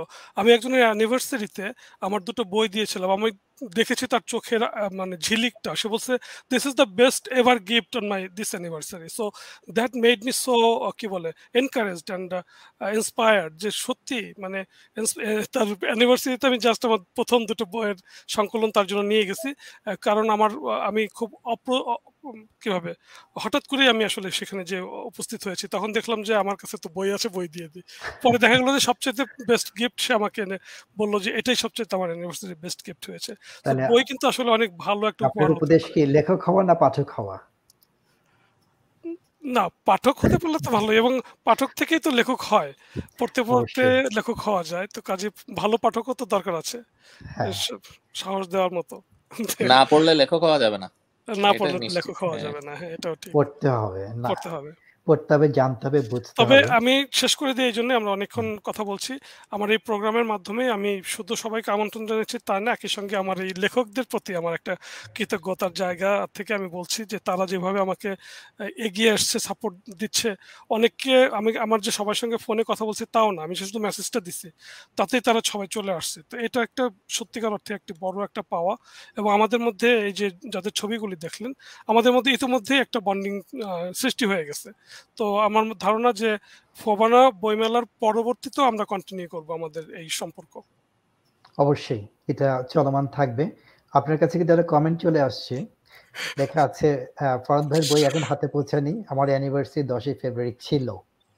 আচ্ছা সামনে সবগুলো বইয়ের একটা প্যাকেট আপনাকে দেওয়া হবে। এখনই ঘোষণা দিয়ে দিলাম। আচ্ছা চমৎকার। সাক্ষী কিন্তু সবাই থাকল। আলপনা হক বলছেন একটি বইয়ের ভিতর লেখকের প্রতিটি নার্ভ জড়িত। চমৎকার। চমৎকার কথা। আমি ছোট একটা গল্প বলি যে এক মহিলা মারা যাওয়ার পরে তাকে অপশন দেওয়া হলো সে স্বর্গেও যেতে পারে নরকেও যেতে পারে। তো সে বলল যে আমি কি দেখতে চাই স্বর্গ কেমন নরক কেমন? প্রথমে নেওয়া হলো তাকে নরকে। দেখা গেল যে কিছু লেখক কবি ওরা লেখালেখি করছে। এবং নিজের চুল নিজে টেনে টেনে ছিঁড়ে ফেলছে, খুবই কষ্ট করে করে লিখছে সে তখন বলল, আমি স্বর্গে যাব। স্বর্গে যে দেখল যে একই অবস্থা। তখন সে তো চিন্তা পড়ে গেল যে স্বর্গ এবং নরক দু জায়গাতেই একই অবস্থা। এটা কি ঢেকির ধান মারার মতো অবস্থা কিনা ঘটনা হলো, তখন সে জিজ্ঞেস করল যে স্বর্গেও কেন ওদের চুল টেনে ছিঁড়তে হচ্ছে? তখন তাকে বলা হলো যে, স্বর্গে যারা যে লেখক কবি আছে, ওদের বইগুলো ছাপানো হবে এবং নিচে যারা আছে, নরকে, ওদের বইগুলো ছাপানো হবে না। তো এরকম একটা পরিস্থিতি যে আরেকটা জিনিস, আরেকটা প্রাসঙ্গিক কথা বলি। যারা লেখালেখি করেন, যারা সৃজনশীল কাজ করেন, তাদেরকে একটা বিশেষ সাথে তুলনা করা হয় যে, একজন প্রসূতি যখন বাচ্চা দান মানে বাচ্চার জন্ম দেন তার তো এই কাজটা করতে অনেক কষ্ট করতে হয় এবং কষ্ট করার পরে তিনি আনন্দ পান। এবং যতক্ষণ না তার বাচ্চা হচ্ছে, তার অস্থিরতা তৈরি হয় যে কখন শেষ হবে, কখন শেষ হবে। একটা সৃজনশীল কাজে কিন্তু অনেকটা সেরকম, যে অস্থির লাগে, কখন আমি এটা বের করব, শেষ করব। এবং কষ্ট করে যেটা বের হয়, সেটা কিন্তু একটা প্রচুর আনন্দ দেয়, প্রচুর ভালো লাগা দেয়। এবার যাচ্ছি, আ, মুনিরা প্রীতু শেষের কথা, যদি কিছু থাকে, বইমেলা এবং আজকের অনুষ্ঠান সম্পর্কে? আজকের অনুষ্ঠানের জন্য অবশ্যই আপনি ধন্যবাদ পাওয়ার উপযুক্ত। আর বইমেলাটা অ্যারেঞ্জ করার জন্য ফরহাদ ভাইকে অন্তরের অন্তঃস্থল থেকে অনেক অনেক ধন্যবাদ। কারণ ভাইয়া এরকম একটা ইনিশিয়েটিভ না নিলে মনে হয় না মানে এবার আমরা এভাবে সবাই একত্রিত হতে পারতাম। তো আমি শেষ একটা কথাই বলব যে আপনারা বই কিনুন পড়ুন। কোনো নির্দিষ্ট কোনো মানে আমি লিখেছি আমার বই পড়তে হবে এরকম কিছু না। যে কারও বই যে কোনো ভালো লাগার বই বা যে জনরা আপনার পছন্দ আপনারা প্লিজ বই পড়ুন। সোশ্যাল মিডিয়ার এই বলব যুগে বই পড়াটা ইন্সপায়ার করাটা খুব দরকার। পছন্দ হ্যাঁ যার যে পছন্দ সেই বই আপনারা কিনে পড়ুন এবং ধার করে হলেও পড়ুন কিন্তু পড়াটা চালিয়ে যান। কারণ বই পড়ার এই যে প্রক্রিয়াটা এটা চলমান রাখা উচিত আমাদের নেক্সট জেনারেশনের জন্য হলেও। তো এটাই বলব সবাইকে। আর সবাইকে খুবই শুভকামনা এবং ধন্যবাদ। আচ্ছা দেখা হচ্ছে আমাদের ডালাসের বইমেলায়। আশা করি আপনারা চলে আসছেন। দেখা হবে এবং ইনশাল্লাহ সেখানে দেখা হবে। বিপাশা বাসর আপনার শেষের যদি কোনো কথা থেকে থাকে আজকের অনুষ্ঠান নিয়ে এবং সামগ্রিকভাবে আমরা যে মেলাটা অ্যাটেন্ড করতে যাব সেটা নিয়ে। জি ভাইয়া আমরা যাওয়ার ইচ্ছা আছে। আমরা শনিবার থাকব ওখানে শনিবার আর রবিবার। আর ফরহাদ ভাইকে আমি আবারও অনেক ধন্যবাদ জানাচ্ছি। আমার আসলে বই প্রকাশনার কারণে গত দু বছর পর পর আমি বাংলাদেশে আহ, ফরহাদ ভাই আপনি ব্যাক করেছেন আপনাকে একটা থ্যাঙ্কস দিয়েছি স্পেশাল তো. দু বছর আহ, বেশ কয়েকটা বই বের হওয়ার কারণে আহ, আমি আসলে নিজেকে খুব সৌভাগ্যবতী মনে করি তো সে কারণে আমি বাংলাদেশের বইমেলায় গিয়েছি আহ, প্রতিবারই ফেব্রুয়ারি মাসে দু হাজার বাইশ আর দু হাজার তেইশ তো বইমেলা কথাটা শুনলেই আমার আমি অসম্ভব মানে আমার জন্য একটা ভীষণ। আনন্দের একটা মুহূর্ত মনে পড়ে যায়। তো যখন ফরহাদ ভাই এই একটা জাস্ট একটা পোস্ট দিয়েছিল ফোবানাতে as a matter fact am only going to FOBANA because of this আমার ফোবানাতে হয়তো যাওয়া হয় না। যেহেতু এই এত সুন্দর একটা সৃজনশীল কাজের উদ্যোগ নেওয়া হয়েছে এবং এটার জন্য যে এত মানুষ আগ্রহী, আমি জানি অনেক আগ্রহী, কারণ অনেক লেখক আমাদের এই টেক্সাসে বা আশেপাশে আছে। তো সে কারণেই আমার আসলে মেইনলি যাওয়া। আর আমার উইকেন্ডটাও অফ ছিল। আমার এভরি আদার উইকেন্ডে আমার কাজ থাকে। কাকতালীয় ভাবে এই উইকেন্ডটা আমার অফ তো সবকিছু মিলে ইনশাল্লাহ I am so excited to see everybody সবার সাথে যোগসূত্র হবে, যাদের সাথে পরিচয় হয়নি। অনলাইনে পরিচয় আছে। সামনাসামনি দেখা হবে ইনশাল্লাহ আচ্ছা। অনেক ধন্যবাদ সময় করে আজকের অনুষ্ঠানে যোগদান করার জন্য। ভালো থাকবেন, শুভেচ্ছা। মঞ্জুরি এবার তোমার কাছে আসছি। আমরা এক ধরনের হোস্ট ফরাদ ভাই হোস্ট আমরা হোস্ট তো হোস্ট হিসাবে কিছু বলো সবাইকে কেন বইমেলায় আসতে হবে? এবং সম্ভবত আজকে তুমি আমার সাথে প্রথমবার অনুষ্ঠান করলে এই শহরের বেশিরভাগ মানুষই আমার সাথে আগে অনুষ্ঠান করেছে কিন্তু তুমি মানে প্রথমবার এবার।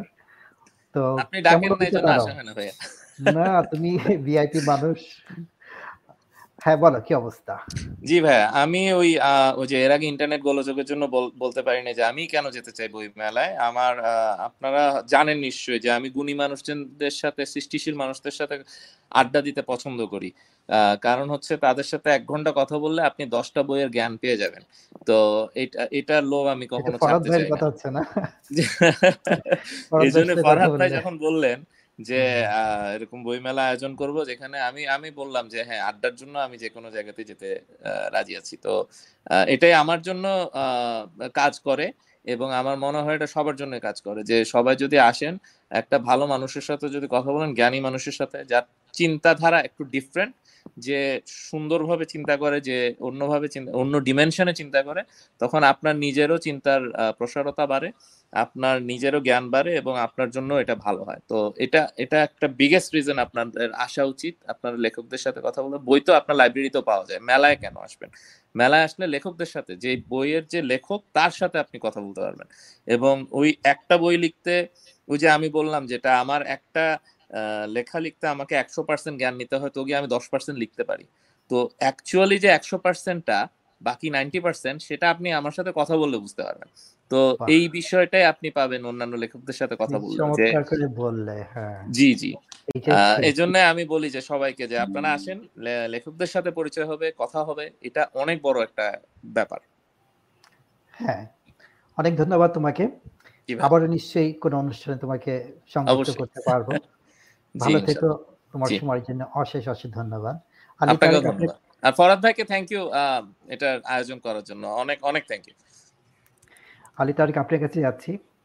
আমাদের সময় প্রায় শেষের পথে। আপনি যদি শেষের কয়টা কথা বলেন যে আপনার কেমন লাগল অনুষ্ঠান এবং মেলায় নিশ্চয়ই আপনাকে বই মেলায় নিশ্চয়ই আপনাকে পাওয়া যাবে। এবং আপনার সাথে আমরা কথাবার্তা বলতে পারব, চিনতে পারব, জানতে পারব। তো প্রশ্নটা এমন হতে পারে যে কতটুকু জরুরি একজন লেখক, কবিকে ব্যক্তিগত হয়ে চেনা যখন তার আমরা বইও পড়েছি এবং তাকে তাকে ব্যক্তি হিসেবে চিনতে পারছি, এটা কি একটা এক্সট্রা বোনাস পয়েন্ট হিসাবে কাজ করতে পারে? এটা খুব লম্বা কোশ্চেন কারণ এগুলো অনেকগুলো অপশন মানে অনেকগুলো ব্যাপার ঘটে দাঁড়াতে পারে। সারফেসে আমার কাছে মনে হয় যে একজন লেখককে বুঝতে হলে তার সাথে কথা বলতে হবে। আর লেখক যখন লিখে, সেই যিনি লিখেন, তিনি যে সবসময় নিজেকে ওইভাবে প্রকাশ করেন মুখে, সেটা অনেক সময় হয় না। তো সেই প্রক্রিয়াটা হয়তো এক এক লেখকের কাছে এক এক রকম হতে পারে। কিন্তু অবশ্যই কাছাকাছি পৌঁছতে পারলে, যদি কাছাকাছি পৌঁছানো হয়, সেটা যেভাবেই হোক, কারোর সাথে দু মিনিটেই পৌঁছে যাওয়া যায়, কারোর সাথে তো অনেক দিন লাগে। কিন্তু পৌঁছাতে পারলে আমার কাছে মনে হয় যে, অবশ্যই সেটা খুবই খুবই হেল্পফুল কিন্তু আমার একটা কথা ছিল, একটা সাজেশন ছিল তার আগে আমি নাইস টিসগুলো খুব দ্রুত সেরে নিই ফরাদ ভাই এবং আপনাকে অসংখ্য ধন্যবাদ এই আহ, বইমেলায় এবং এই প্রোগ্রাম করার জন্য। আমার একটা সাজেশন আছে পাঠকদের জন্য। এটা পাঠকদেরকে মানতে হবে কথা নেই আপনারাও হয়তো না মানতে পারেন। আমার সাজেশনটা হচ্ছে যে পাঠকরা আপনারা আসুন বইমেলায় কিন্তু বই কেনেন না প্লিজ বই কিনেন না না কিনে অ্যাটলিস্ট পাঁচটা বই দু পৃষ্ঠা করে পড়েন। যদি বেশি পড়েন তো আরও ভালো দশটা বই পড়েন আরও ভালো। দু পৃষ্ঠার জায়গায় পাঁচ পৃষ্ঠা পঞ্চাশ পৃষ্ঠা পড়েন আরও ভালো। কিন্তু পাঁচটা বই মিনিমাম আপনারা দু পৃষ্ঠা পড়েন যে কোনো জায়গা থেকে। আর তার সাথে মঞ্জু যেটা বলে গেল অলরেডি সেটা আমার আরেকটা কথা ছিল। যার বইটা পড়লেন তার সাথে আপনি একটা আলোচনা শুরু করুন। হয়তো শেষ হবে না হয়তো শুরুও করতে পারবেন না কিন্তু শুরু করে একটা চেষ্টা করুন। এই সাজেশন বই কিনেন না প্লিজ আপনি চমৎকার বললেন। যদি ব্যাক কভার পড়া হয় যে গল্পটা মানে লেখকের পরিচিতি এবং ইনসাইড ফ্রন্ট কভার যেটা হয়, সেখানে দেওয়া থাকে যে গল্পটা কি নিয়ে লেখা হচ্ছে। এবং ওটার উপরে ভিত্তি করে আপনি লেখককে জিজ্ঞেস করেন অথবা কবিকে জিজ্ঞেস করেন যে বইয়ের বইয়ের ভিতরে কি আছে। তো আপনি কিনতে হবে এমন কোনো বাধ্যবাধকতা নাই, কিনলে ভালো। কারণ আমরা সবাই জানি যে বেশিরভাগ লেখক, কবি তারা নিজের পয়সায় খরচ এগুলো ছাপানোর ব্যবস্থা করেন। বাংলাদেশের বইমেলা যেগুলি হয়, এটা আসলে প্রকাশকের ব্যবসা। লেখক লেখক লেখক, লেখিকা যারা আছেন, ওদের পকেটের পয়সা যায়। এটা মানুষ বুঝে না এবং অনেক শখ করে করে, অনেকে অ্যাফোর্ড করতে পারে বলে করে। সেই প্রসঙ্গে আপাতত যাচ্ছি না, এটা আলোচনার বিষয়বস্তু না। কিন্তু আপনারা আসেন, দেখেন ব্যাক কাভার ফ্রন্ট কভার পরে দেখেন কভারটা দেখে যদি আপনার প্রশ্ন থাকে, লেখক কবিকে জিজ্ঞেস করেন এবং সম্ভব হলে দুই পাতা পড়েন। তারপরে যদি আগ্রহী হন, তারপরে ফার্দার কথা বলতে পারেন। অনেক ধন্যবাদ। তারেক ভাই, আপনি খুবই চমৎকার করে একটা প্রসঙ্গ তুললেন শুধু দু পাতা পড়ার অনুরোধ আর কিচ্ছু না আমরা আর কিচ্ছু চাই না। আপনি বইটা হাতে নিন কাভার দেখুন দুই পাতা পড়ুন এবং প্রশ্ন করুন যে কি নিয়ে লেখা হয়েছে। তারপরে যদি আগ্রহী হয় আপনি মন যদি চায় বই কিনুন। এখানে জোরাজোরির কিছু নাই আমরা কোনো পাওনাদার না যে আমাদের দেখে ভয়ে চলে যেতে হবে যে বই কিনতে বলবে আমরা সেরকম মোটেই না। বিমল সরকার এবার আপনার কাছে। আপনি শেষে কথা বলবেন বার্জি অনুষ্ঠানের জন্য এবং যে মেলাটা অনুষ্ঠিত হতে যাচ্ছে, সেই মেলা সম্পর্কে, ডালাস বই মেলা যেটা হতে যাচ্ছে ফোবানা বিরাট আসরের ঠিক পাশে। একই মঞ্চে না, কিন্তু একই মিলনায়তনে। এই সুন্দর এই সুন্দর যে মুহূর্তটা চলছে বর্তমানে, এই মুহূর্ত কোনোদিন ফেরত আসবে না। সোমবার, মঙ্গলবার ফেরত আসবে ঘুরে ঘুরে চাকার মতো। কিন্তু প্রতিটি নিমেষ চিরকালের জন্য বিদায় নিয়ে যাচ্ছে। কোনো দিন ফিরবে না প্রতিটি নিমেষ। আমাদের সময়ের মূল্যটা দেওয়া উচিত এবং এই মানব অমৃতময় জীবনে মানব জীবনটার যে একটা একে কোনো মূল্যে মূল্যায়িত করা যায় না, কোনো মূল্য বেঁধে দেওয়া যায় না, এতটা মূল্যবান। হ্যাঁ আমি একবার আমি আমি কাজ করতাম খুব আশি নব্বই ঘণ্টা করে কাজ করতাম। এখন কর্মচারীকে দেই যে, আমার তো যদি আমি কাজ করি, আমার ঘণ্টার দাম বারো ডলার। এই বারো ডলার আমি আমার অমৃতময় জীবনের ক্ষণগুলিকে শেষ করে দিচ্ছি।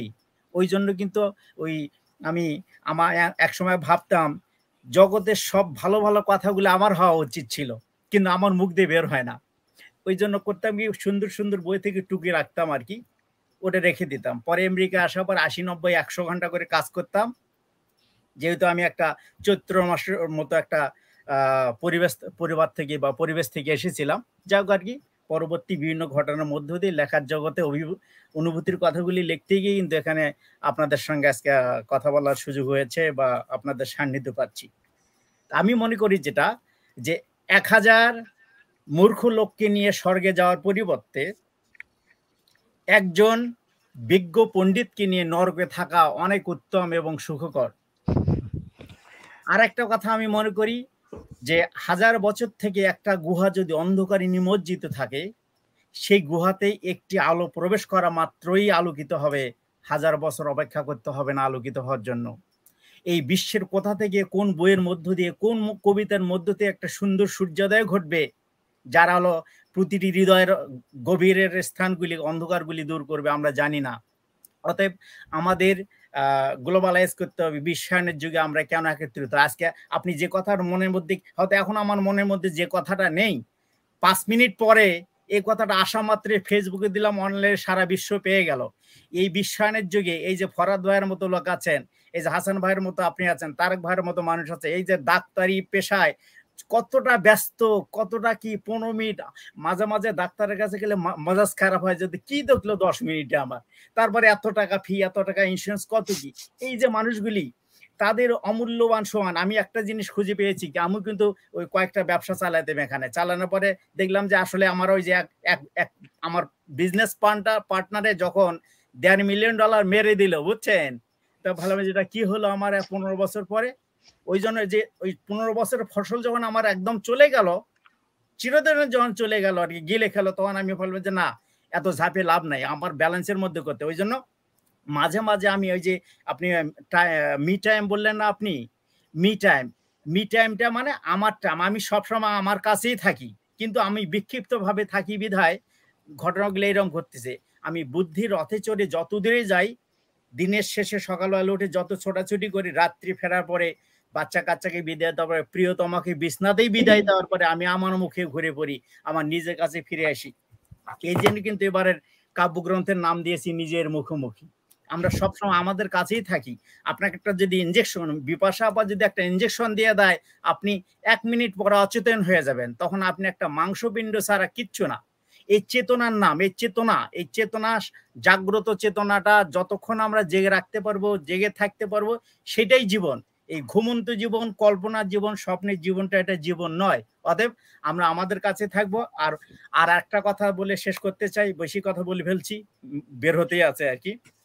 আমি আমি কিন্তু কবি সাহিত্যিক ছিলাম না, কিন্তু আপনার শুরু করেছি এবং আমি যা করতেছি, জেনে, শুনে, বুঝে, সুস্থ মস্তিষ্কে একবার নিউ ইয়র্কে যাই, একবার ডিসিতে যাই, একবার বাংলাদেশে যাই এবং আমি কিছুদিন আগে রকল্যান্ডে গেলাম, একটা প্রথম বইমেলা হলো ডিসি সার প্রথমে যারা কেউ কিছু করে প্রথমে কিন্তু আমরা সাপোর্ট করি না। আমরা পাঁচ টান মারি অজুহাত দেই দেখতে চাই যে কেমন করে পরবর্তী যাব কি যাব না এরকম ভাবি। আমি প্রতিটি জায়গাতে যে কোথাও প্রথম কিছু শুরু করতে চাই আমি সেখানে অন্তপক্ষে আমি হান্ড্রেড পার্সেন্ট আমার যদি প্রকৃতি এবং বিধাতা আমাকে সুস্থ রাখে আমি একশো পার্সেন্ট সেখানে যাওয়ার চেষ্টা করব। ওই জন্য এই শুভ ধন্যবাদ দরকার এবং ফরাদ ভাইয়ের সঙ্গে আমি আছি। যদি আমার পারমিট করে একশো পার্সেন্ট থাকব। আপনাদের সাথে থাকতে চাই এবং আপনাকে ফরদ ভাইকে এবং সকলকে শুভকামনা। অনেক গুণীজনের কথা শুনলাম মঞ্জুর মঞ্জুর ভাইয়ের কথা শুনলাম এই যে অনেকের কথাগুলো শুনলাম। এই কথাগুলো আমাদের একটা মেলবন্ধন হৃদয়ের মেলবন্ধন ঘটুক মেলার মধ্যে আরও গভীরতম মেলবন্ধন ঘটুক এই প্রত্যাশায় রইলাম। দেখা হবে সবার সঙ্গে। আশা করি। আমরা অপেক্ষায় আছি দেখা হবে আমাদের মেলাতে সবার একসাথে। Last not least Selina Shine আপনার বিদায় কোনো যদি কথা থেকে থাকে আমাদের অনুষ্ঠান নিয়ে এবং আমরা যে মেলাটা করতে যাচ্ছি আর দুই দিন পরে সেটা নিয়ে। ধন্যবাদ আমাকে আবার কথা বলার সুযোগ দেওয়ার জন্য।